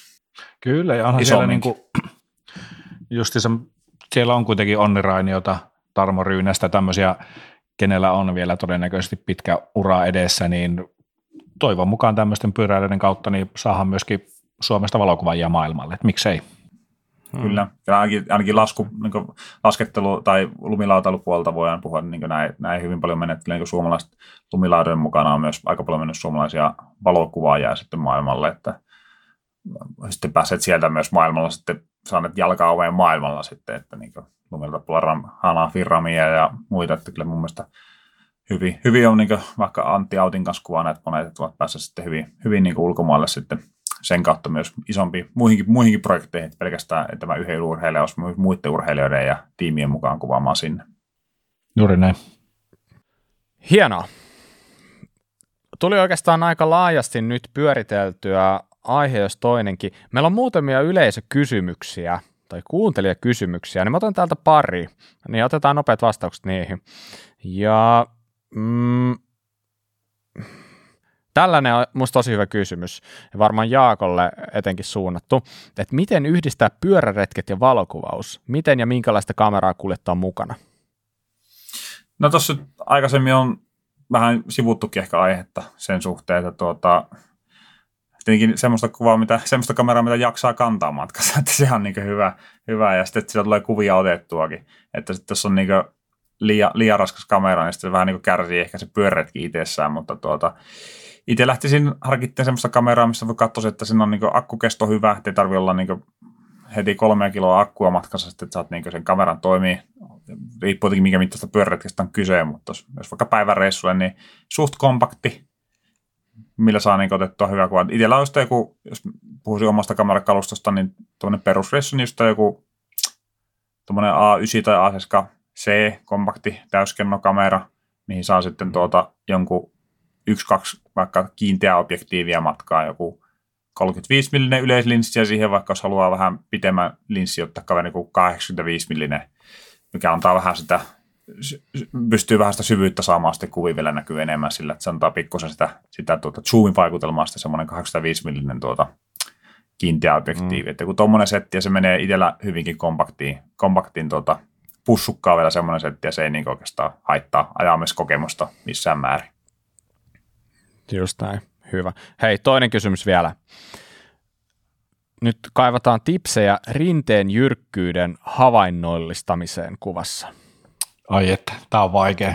Tämä on vaikea. Mä tänään itse asiassa just viimeksi törmäsin ongelmaan, kun, tai en ongelmaan, mutta havainnollistin tätä mun kolmasluokkalaiselle pojalle, kun katsottiin yhdessä vähän tuossa Rampaken parhaita paloja ja yritin hänelle selittää, että nämä, nuo ei näytä yhtään niin jyrkiltä, mitä ne oikeasti on. Tämä on oikeasti niin kuin Aika, aika vaikea, tota, vaikea aihe tai vaikea antaa ehkä niin kuin mitään tipsejä. Totta kai niin kuin aina se näyttää realistiselta, jos se kamera on suorassa, että sitä nyt ei kannata lähteä mitenkään taittamaan, koska harvat puut kasvaa jotenkin seitsemänkymmenen asteen kulmassa sivuun. Niitäkin kyllä varmaan löytyy, mutta kyllä se niin kuin kamera mahdollisimman suorassa, suorassa pitää ja, ja, ja ehkä niin kuin se on mun mielestä helpompi saada jyrkempään näköisenä kuvaan, mitä pidemmällä polttovälillä kuvaat ja meet itse vähän kauemmas. Nämä on se ehkä niin kuin mun vinkit. Mä oon vielä aika kokematon pyöräilyn kuvaamisessa, mutta tämmöiset mulla tulisi mieleen, että Jaakko varmaan osaa, osaa ehkä paremmin tähän vastata. Joo, juuri, juurikin tuommoiset vinkit, mitä Jere tuossa sanoi, niin hyvinkin, hyvinkin samalla linjalla sen suhteen. Ja sitten tuota, ehkä yksi voi olla, että jos on mahdollista, että se spot, spotti sen mahdollistaa, niin koetat päässä vähän niin kuin samaan tasoon kuvaamaan, kuin missä vaikka se polunpätkä menee, mihin sä haluat sen kuvauttaa. Että jyrkkään, niin jos et pääse sivusta kuvaamaan, niin kun samasta tasosta päässä kuvaan vaikka kohti suoraan siihen, niin se yleensä, yleensä näyttää, saa se jyrkkyä hyvin, hyvin myös irrotettua myös tällaisissa kuvissa. Ja tietenkin, niin kuin Jere sanoi, että jos, pääset, jos mahdollistaa, mahdollistaa se paikka, että vaikka sivu, sivusta kuvaamaan kauempaa, kauempaa sivusta pääsee kuvaamaan vähän tele, pidemmällä linssillä, niin tuota, sillä yleensä saa se jyrkkyä, jyrkkyä irti sinne. Ja sitten jos siinä on, niin on jyrkin puita, puita tai muita vastaavia, jotain muita vastaavia objekteja, mikä, tuota, mikä havainnollistaa sitä tuota, jyrkkyyttä sinänsä, että ne kasvaa suoraan tai siihen on joku, jotain muita rakennuksia, mikä on suorassa, niin joihin pystyy ihmissilmään sitten reagoimaan, että ne pystyy sitten havainnollistamaan sen rinteen jyrkkyyden, jotain tämmöistä hakea siihen kaveriksi. Mutta se on hyvin, hyvin haastavaa, hyvin haastava, että tuota, harvoin, on harvoin ne spotit on semmoista, että pystyy tuollaan kuvaamaan, että, että tuota, se on... Se on Se on se ikuinen ongelma niin sanotusti, että monesti joutuu, monesti joutuu laajiksella kuvaamaan ja sitten jos laajiksella kuvaa jossain tuommoisessa paikoissa, niin se tahtoo se jyrkkyys, jyrkkyys kadota siinä, että se laajis pyöristää sitä, pyöristää sitä kuvaa sen verran, että se venyttää sitä, että se tahtoo se jyrkkyys siinä kadota, että se ei ihan samalla pysty havaitsemaan, mitä ihmissilmästä maastoa näkee. Että tuota. Mutta siinä on, jos vaan mahdollista, niin juurikin vähän kauempaa päässä kuvaamaan ja vähän tuota, niin sanotusti pidemmällä putkella, niin silloin se yleensä saa sitä, sitä jyrkkyysvaikutelmaa paremmin irti ja se vähentää sitä kameran linssi aiheuttamaan vääristymään niihin, niihin tuota, jyrkkyysprofiileihin. Yksi on myös mm. tietty, että vie sen kuvan peinttiin ja piirtää peintillä siihen sen astekulman. se, se on myös semmoinen, millä voi havainnollistaa. En ole käyttänyt, saa käyttää. Kyllä. Siis, joo, tuossa oli aika laaja skaala hyviä vinkkejä, että noista varmaan, varmaan löytyy jotain kokeilemisen arvosta. Mutta nyt on aika siirtyä eteenpäin ja tullaan lanseeraamaan yksi juttu. Eli tämä on nyt ensimmäinen hetki, kun pääset tästä kisasta nyt sit virallisesti kuulemaan. Ja meillä on siis alkamassa heti marraskuun ensimmäisestä päivästä alkaen vuoden fillarikuva-kilpailu. Vai miten, Jere? Kyllä. Ah, mulla on oikein täällä kädet, kädet syyhyy, että pääsee, pääsee tästä kertomaan ja varsinkin se, että päästään potkaisee se homma käyntiin. Mm. Me ollaan valmisteltu tätä nyt jonkin aikaa ja nyt on viimein aika pistää kisa käyntiin. Eli kyseessä on niin kuin nimikin sen jo kertoo vuoden fillarikuvakilpailu, eli haetaan maastopyöräilyaiheisia kuvia, joista parhaat tullaan sitten tietenkin palkitsemaan. Kisa sijoittuu nyt vuodelle kaksituhattakaksikymmentäyksi, eli toisin sanoen kuvien on oltava vuodelta kaksituhattakaksikymmentäyksi. Hirveän paljon muuta rajoitteitahan meillä ei ole, eikö vaan näin? Joo, näin me päätettiin, että ei, ei rajoita sitä tiettyä mihinkään genreen tai, tai ei määritellä mitenkään sitä kuvatyyliä, että mitä, mitä siinä pitäisi olla muuta kuin se, että se olisi joku fillariaiheinen. Just näin, ja tähän osallistuminen on täysin ilmaista, ja jokainen voi osallistua maksimissaan kolmella kuvalla. Ja kuvat tulee siis lähettää meille meidän sähköpostiin kuraläppämedia at gmail piste com. Tästä kaikesta tulee siis erillinen Insta-feed-postaus, jossa on tarkat ohjeet. Älkää murehtiko, teidän ei tarvitse tämän perusteella nyt vielä osata toimia, mutta pääpiirteittäin näin. Ja oikeastaan melkein sanoa, että makein juttu tässä on nyt kertoa siitä, että mikä on meidän tuomarista. Se on huima. Kerro, kerro, kerro. Ke, joo, siis tuomaristo on nyt, sanotaanko, että ha, mielestäni harvinaisen kova. Ja meidän siis tämä jury muodostuu viidestä ihan kansainvälisesti arvostetusta valokuvaus- ja videokuvauksen ammattilaisesta. Ja oikeastaan tuomariston kirkkaampana tähtenä on tällainen puolalainen kaveri kuin Bartek Woliński, joka on Red Bullin kuvaaja. Jos seurasit kuvamatskua Red Bull Rampakesta vähän aikaa sitten, siellä oli Wolińskin kuvia ja ihan törkeän makeita. Hän on tavallaan tuomariston kirkkain tähti. Sen lisäksi meillä on Jonas Vinnari, varmaan monelle tuttu, Conan, in-house videokuvaaja, tekee myös valokuvauksia. Sitten eräs herra nimeltä Jaakko Posti, joka on Sonyn ambassador ja toivottavasti vielä linjoilla siellä. Kuuluuko? Kyllä, kyllä täällä ollaan. No niin, hienoa. hienoa. Jaakko on, ja, kyllä Jaakko on kolmantena jäsenenä tuomaristossa. Sen lisäksi meillä on Pasi Salminen, todella kova urheilukuvaaja ja kuvaaja tietenkin monelta eri sektorilta. Hän on Canonin Nordic Photographer, eli tällainen Canonin ambassador. Ja viimeisenä tietenkin kirsikkana kakun päällä on tällainen herra kuin Jere Satamo, joka menköön tällaisella ehkä kovimmalla tittelillä ikinä, eli Kuraläpän valokuvaaja. Yes. mäkin, on, mäkin on täällä vielä. Joo, kyllä. Eli meillä on viisi jäseninen tuomaristo, joka tulee valitsemaan lopulta palkittavat kuvat. Mutta tää, älkää murehtiko, jos epäilette yhtään sitä, että olenko tarpeeksi taitava, onko minun kuvani oikeasti niin hyviä, että nämä herrat arvostaisivat niitä. Saattaa olla, ihan oikeasti, varmaan onkin, mutta siitä huolimatta kannattaa osallistua, sillä tässä tullaan palkitseen myös ar- arpomalla ihan osallistujen kesken todella hyviä palkintoja. Näistä, näistä palkinnoista te saatte niin kuin tarkat speksit meidän Instassa, mutta sen verran tiisata, että niitä, niitä on ja kokonaispalkintosummahan meillä nousee sinne johonkin tuhatviisisataa euroa. Eli niitä on oikeasti aika paljon. Ja ehkä me voidaan se pääpalkinto paljastaa. Mitä kyllä, kyllä, me se voidaan, joo, kyllä me se voidaan pal- tuota, paljastaa. Se on siis tämmöinen action-kamera, eli Insta kolmesataakuusikymmentä ONE X kaksi.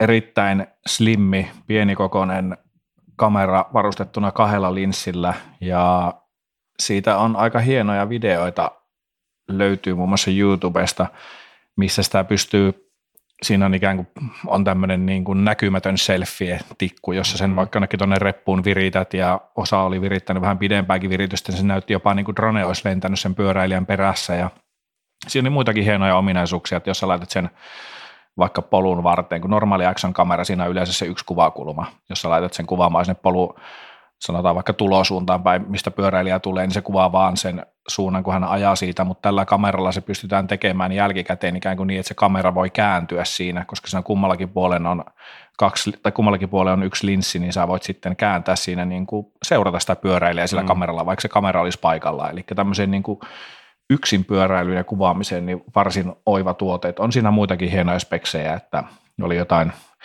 viisi K-videoa ja kolme K-videoakin taisi olla aika hyvillä hidastuksilla, mutta todella, todella pätevä oloinen laitos. Mm, just näin, ja arvoltaan taitaa olla se jossain viiden huntin nurkalla. Se, joo, vähän vajaa viisisataa oli, oli, oli Rajalassa ainakin. Kyllä, ja kaikki loput palkinnot tosiaan, niin paljastaan siellä Instassa, mutta voi kertoa, että niitä on aika paljon. Mutta hei, nyt on aika siisti tilanne, täällä on kaksi tuomariston jäsentä paikalla.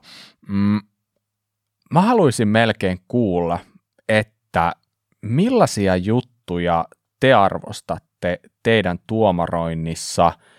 Annetaan vähän vinkkiä kaikille niille, jotka on nyt kuulolla, niin saa pienen etulyöntiaseman siihen, että mistä te tykkäätte. Jaakko, aloita sä. No, itse ainakin tykkään niinkö kuvissa yleisesti, jos niistä välittyy niinkö tunnelma.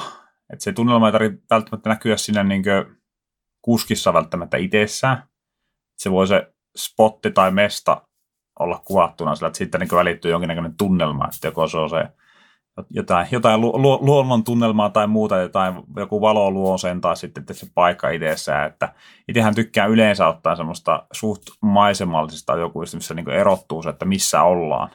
Se yleensä luo itselle sitä tunnelmaa, jos pystyt samaistumaan siihen, että oi vitsi, tonnäköistä mesta, tuolla on niin siistiä ajaa. Itse tykkään semmoisesta. Ja niin kuin tuossa aikaisemmin kyllä sanoin, että kyllä mä sitten taas, jos niin aja, ajaminen, on, ajaminen on hienoa, niin se voi myös sitten tiukemmatkin ruudut kyllä itsellä toimia. Ne lyö myös tunnelmaa sitten, jos niin se ajaminen on semmoista, että sillä niin Veitään, veitään hampaatiirvissä tai muuten jotain hienosti, että sillä niin kuin tapahtuu paljon siinä tiukassakin ruudussa, niin se myös lyö sitten, luo sitä tunnelmaa myös sellainenkin kuvaa. Mutta yleisesti ottaen, jos itse tykkää semmoista niin kuin hyvinkin maisemallisista kuvissa, missä niin kuin laajasti näkyy sitä aluetta ja sillä treili polku menee ja, polku menee ja tuota, siellä näkyy, näkyy pyöräilijä.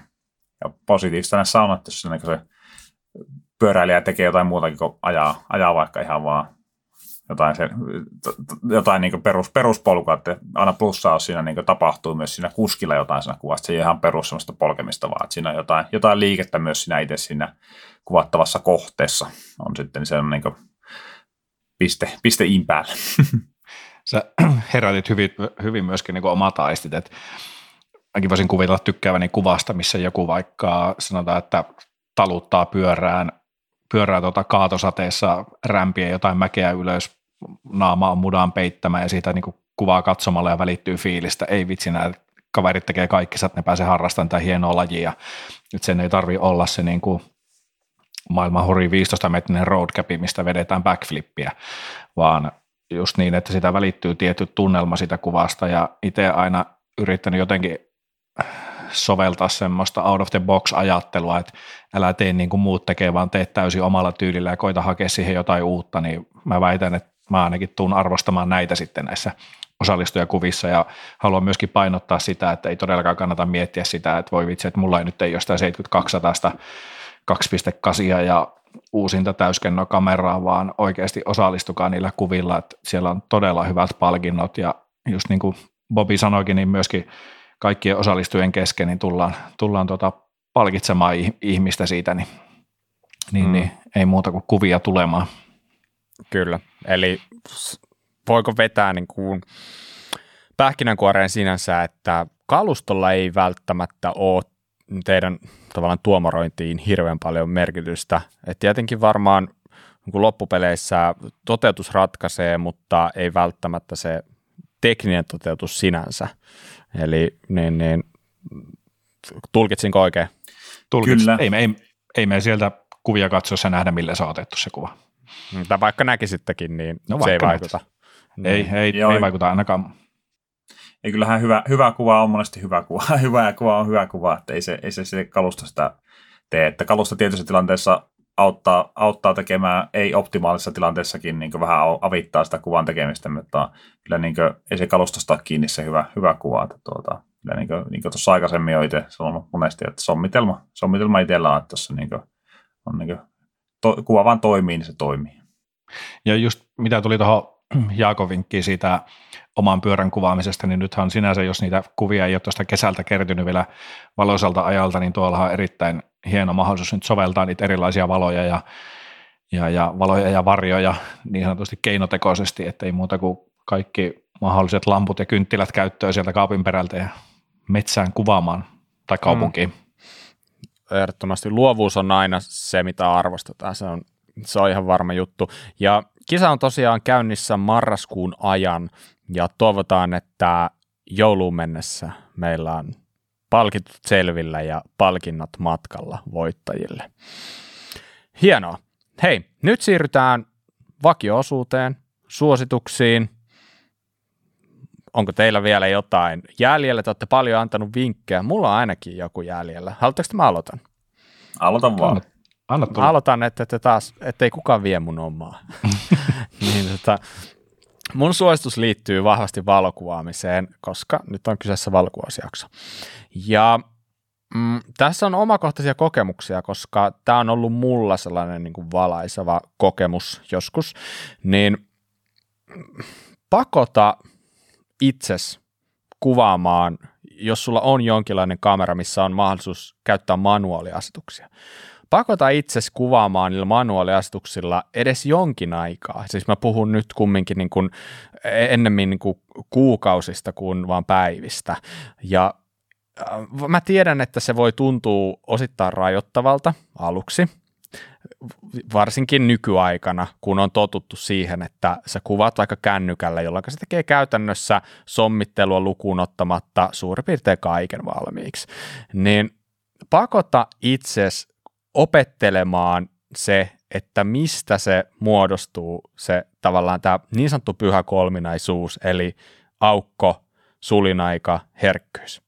Ne on kolme asiaa, mitkä on nykypäivänäkin mun mielestä hyvin tärkeä osata, jotta sä pystyt tekemään siitä kuvasta sellaista, mitä sä oot ajatellut. Jotta sä pystyt mie- niin kuin mieltämään asioita, niin sun pitää tietää niiden yhteys. Ja sä opit sen oikeastaan parhaiten sillä, että sä käytät sitä kameraa manuaaliasetuksilla. Sä huomaat, kun sä pyörität jotain astusta johonkin suuntaan, sä näet heti näytöltä, että oho, nyt tää ylivalottuu tää kuva, tai nyt tää on alivalottunut, niin sit sä alat huomaamaan, että tätä toista säätöä tähän suuntaan, niin hups, nyt tultiinkin takas, ja näin poispäin.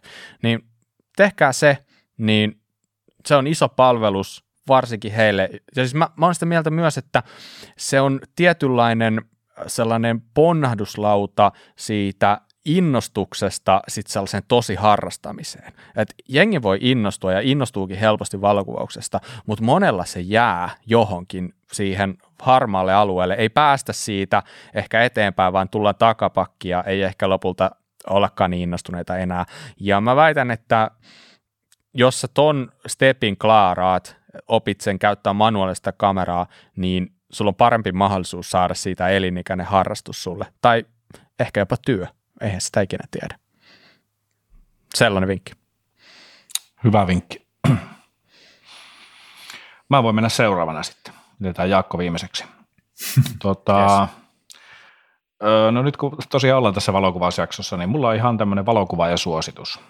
Ja kyseessä on ruotsalainen kaveri nimeltä Niklas Wallner.